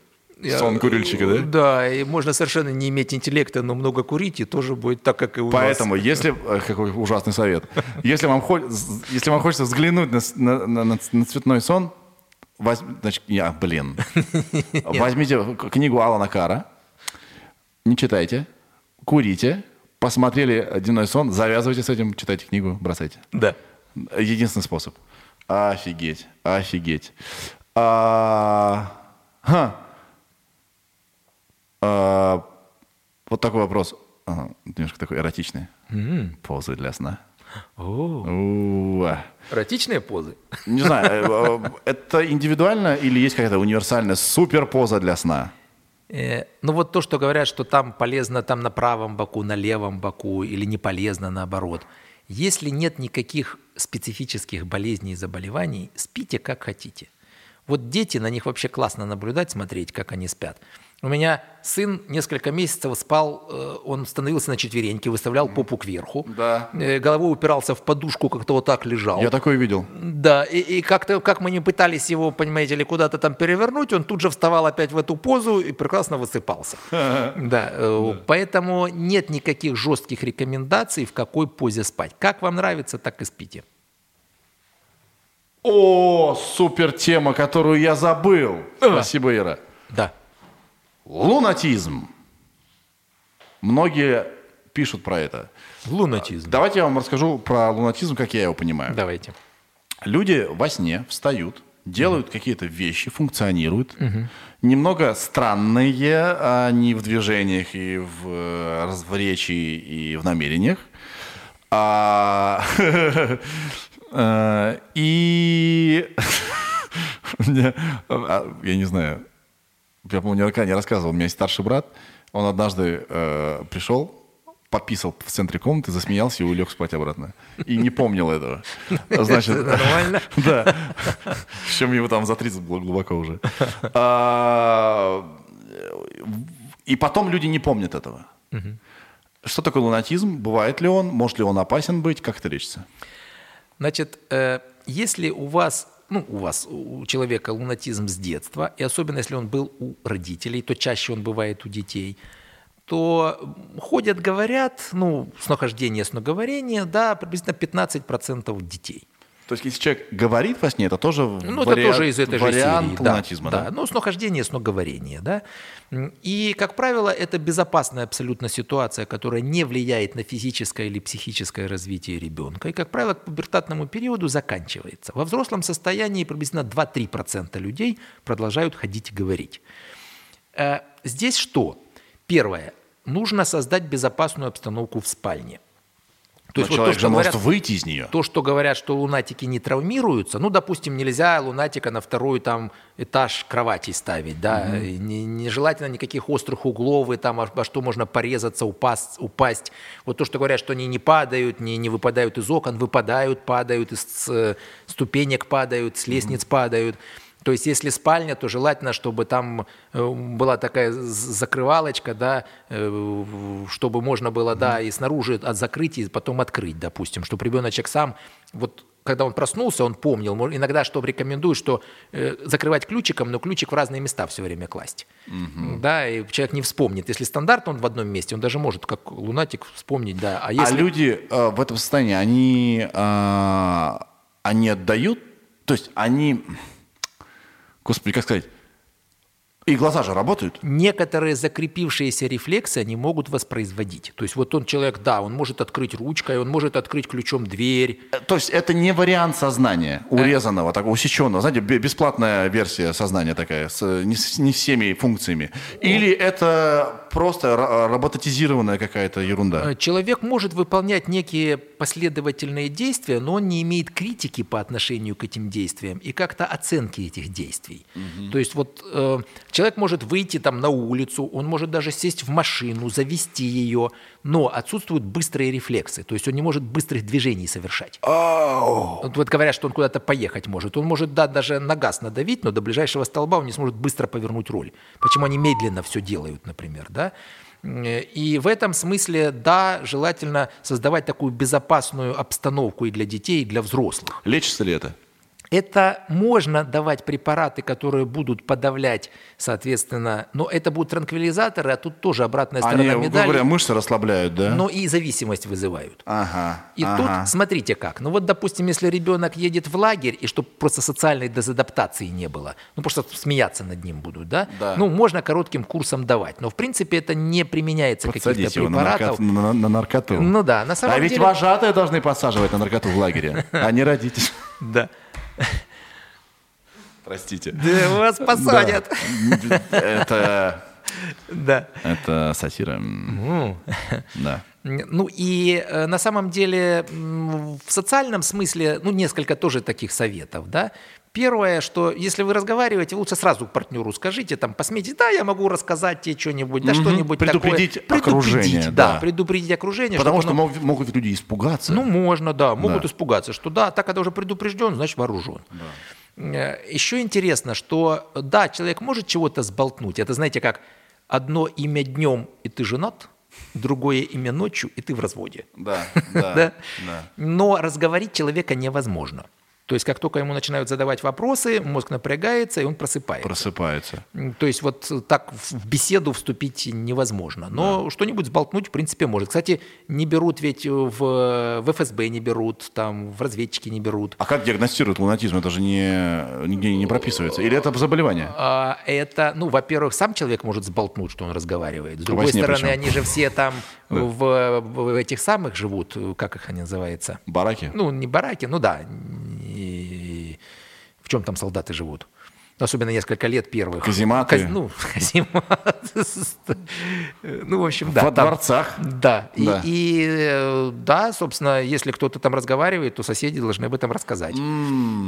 Так что То- а, вернее, не берут, могут отбор. отчислить. Могут отчислить, да.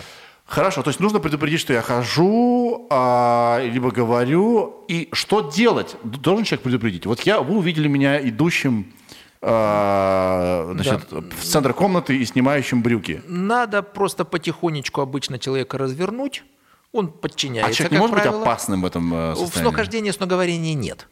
Другое дело, что есть там другие расстройства, там нарушение поведения в РЕМ-сне, когда человек начинает активно действовать в соответствии с фабулой сна.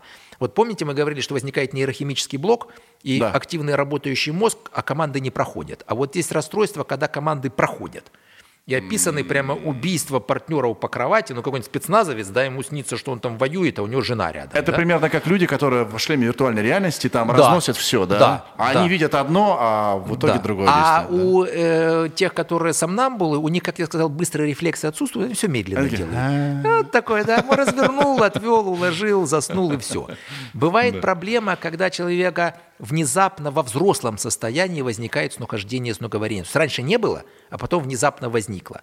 Вот здесь надо поискать, это может быть Альцгеймер, там, э, э, проблемы с деменцией, с... То есть это изменение химии мозга, да? Ну, химии, даже органики мозга, вот там уже нужно искать какие-то серьезные проблемы. В общем, надо заниматься снохождением обязательно или не надо? Если это в детстве снохождение, то, в общем, просто кроме безопасной обстановки ничего делать не надо. Если внезапно возникло во взрослом состоянии, нужна хорошая консультация невролога. Окей.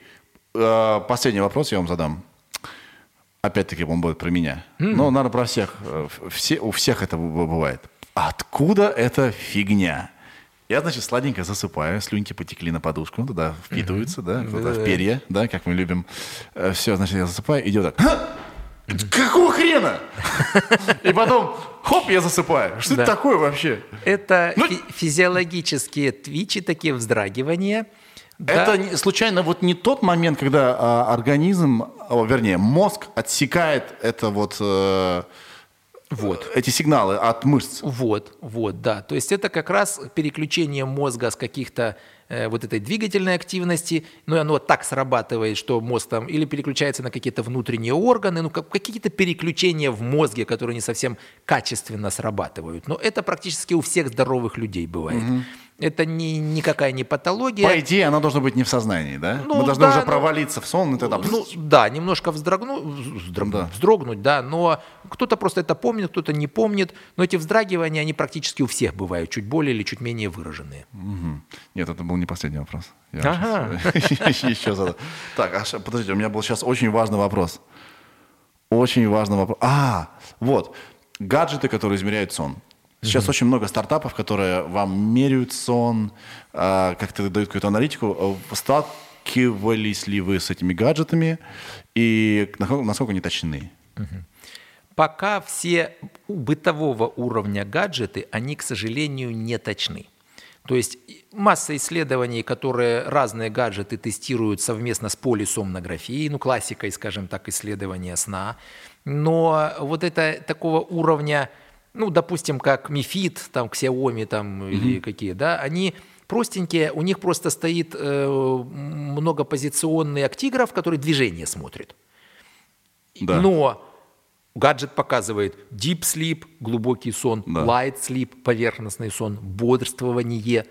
Но все это не истинная оценка там энцефалограммы или чего-то еще, да, или там тонуса. Это просто чем меньше человек двигается, тем какая-то, ну, с- с- сам фирма решила, что вот здесь отсечка, что он заснул. Это поверхностный анализ, да? Это очень неточный анализ. Единственное, что более или менее точно делают эти гаджеты, они определяют, когда человек лег в постель, ну, то есть он перестал, в принципе, активно двигаться, и когда он окончательно встал с постели. Да. Вот это достаточно точная оценка. А все, что внутри, deep sleep, light sleep, это не очень точно. Сейчас появились гаджеты более такого плана, ну там Fitbit какой-нибудь, там это кольца аура, да, Да. которые уже смотрят еще и тонус мышц могут смотреть, М, они могут смотреть частоту пульса.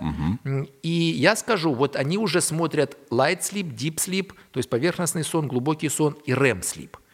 Ну, они уже приближаются хотя бы. Но я скажу, единственный у нас есть прибор, это такая израильская разработка, WatchPad, например, да, вот это, это уже медицинский прибор, который, представляете, по пальцу, вот Так. стоит датчик на пальце, Так. определяет стадии сна. С достоверностью около Он быто- 90%. бытовой, да? Он бытовой? Нет, это медицинский прибор. А. Это медицинский валидизированный, то есть э, сопоставимый с полисомнографией медицинский прибор. Казалось бы, как на пальце определить стадии сна? Но э, просто некая аналогия. Представьте себе, вот сверкнула молния. Да. Да? Я посчитал. Раз, два, три. Прогремел гром. Да. И Я сказал, молния сверкнула от меня на расстоянии километр. Я что, расстояние померил? Я просто посчитал до трех и умножил на скорость звука 330 метров в секунду. То есть если мы можем понять, что некоторые физиологические изменения тонуса насыщение крови кислородом, э, ритма сердца очень точно отражают стадии сна, то, посмотрев вот эти параметры, мы можем провести корреляцию и посмотреть стадии сна. Ага. Вот так интересно медицина развивается. Почему же, если... Почему же не появится какой-то прибор, который бытовой? А я думаю, что, Что появится, слушайте, да? появится на Доберутся. год, два, три, и все появится. Смотрите, у меня подкаст для очень успешных людей, которые, занима- которые занимаются э, анализом своего поведения, которые задумываются, почему в их жизни они принимают решения так или не, или не иначе, которые идут к своим целям, э, осознанно живут. Да? И, естественно, они слышали много раз про а, очень новомодное, значит, э, во-первых, желание как можно меньше спать у успешных людей, да? Этот тренд уходит, кстати говоря. И разбивать сутки, э, не спать длинный сон, а спать по чуть-чуть. Это, вы знаете такое, да? Что, как называется? Ну, интервальный сон. Интервальный да. сон. Да. И, ну, в общем, смотрите как. Э, Не надо бороться с природой. Вот что значит тоже опять меньше спать? У меня тоже такие пациенты приходят, да, вот те же успешные, говорят, доктор, ну сделайте что-нибудь, чтобы я там часа на два меньше спал. А, Или в два раза меньше спал. Но давайте мы поймем, что сон – это генетически определенное состояние. Вот сколько папа с мамой заложили, да, есть короткоспящие, но это как с ростом. Вот у нас есть там Да. рост 180, есть у мужчины, есть 160 у мужчины, вариабельность, да, но есть 2 Да, метра. но можно разрезать ноги, вставить эти штуки, которые делают такую Ну, операцию, и стать думаю, что это- повыше. Наверное, можно и спать поменьше. Да, ну так можно тоже сон там укоротить, давая какие-нибудь там э, Таблеточки, да. таблеточки, но просто потом-то надо все равно будет отсыпаться, да? Да, да. Ну, это же известно, там стимуляторы берем в долг, но придется отдавать с процентами. Да, да. Да? Ну и на самом деле получается, что невозможно укоротить генетически определенную длительность сна. Это все равно, что давайте мы будем через раз дышать. Ну или мы будем меньше водички пить. Ну к чему это приведет? Вот ровно Я так. понимаю. Да, то есть это все, Невозможно. это все бред. Это все бред. Вот это вот э, называется биохакинг. Это все, мне кажется, на пустом месте какая-то ерунда. Э, нет, давайте мы определимся, что мы вкладываем в биохакинг. Просто каждый свое что-то вкладывает. А, как выжать из организма максимум? а, как заставить организм быть максимально продуктивным?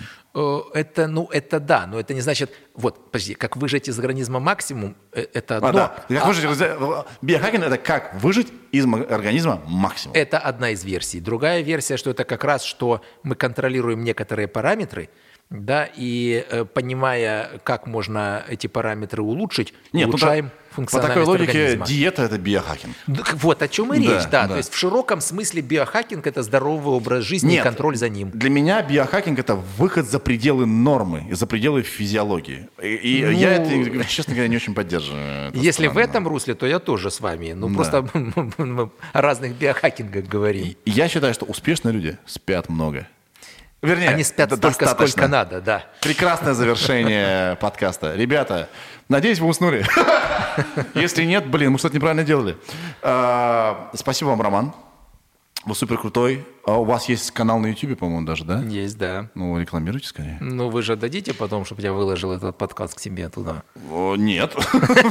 Мы вам- дадим, э, если хотите, какой-нибудь эпизодик. Ну, какой-нибудь, да. Самый скучный. Так я так и знал. Ну, чтобы заснули, да.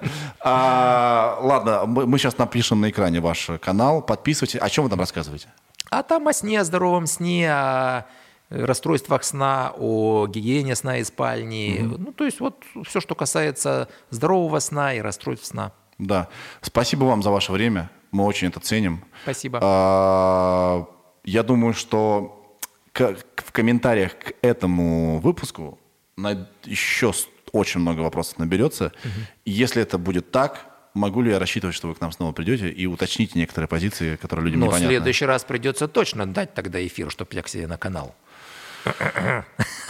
Слушайте, как вы... Шантаж. Ну, Абсолютно, да. А, Школа, школа, думали, школа да? 90-х, я чувствую, да, Да-да-да. да. Ну, а, жаль, жаль. Ну да. Нет смысла писать, ребят. Да. Договоримся, мы договоримся. Хорошо. Мы договоримся. Все, ребят, это был подкаст «Сережа и микрофон». Спите хорошо, крепко будьте продуктивными, румяными с утра. И пойте песни. Вот. И пусть у всех Ладно, я хотел про утреннюю лекцию. Не, ну, ладно, все, ладно. Все, пока, пока, пока, пока, пока.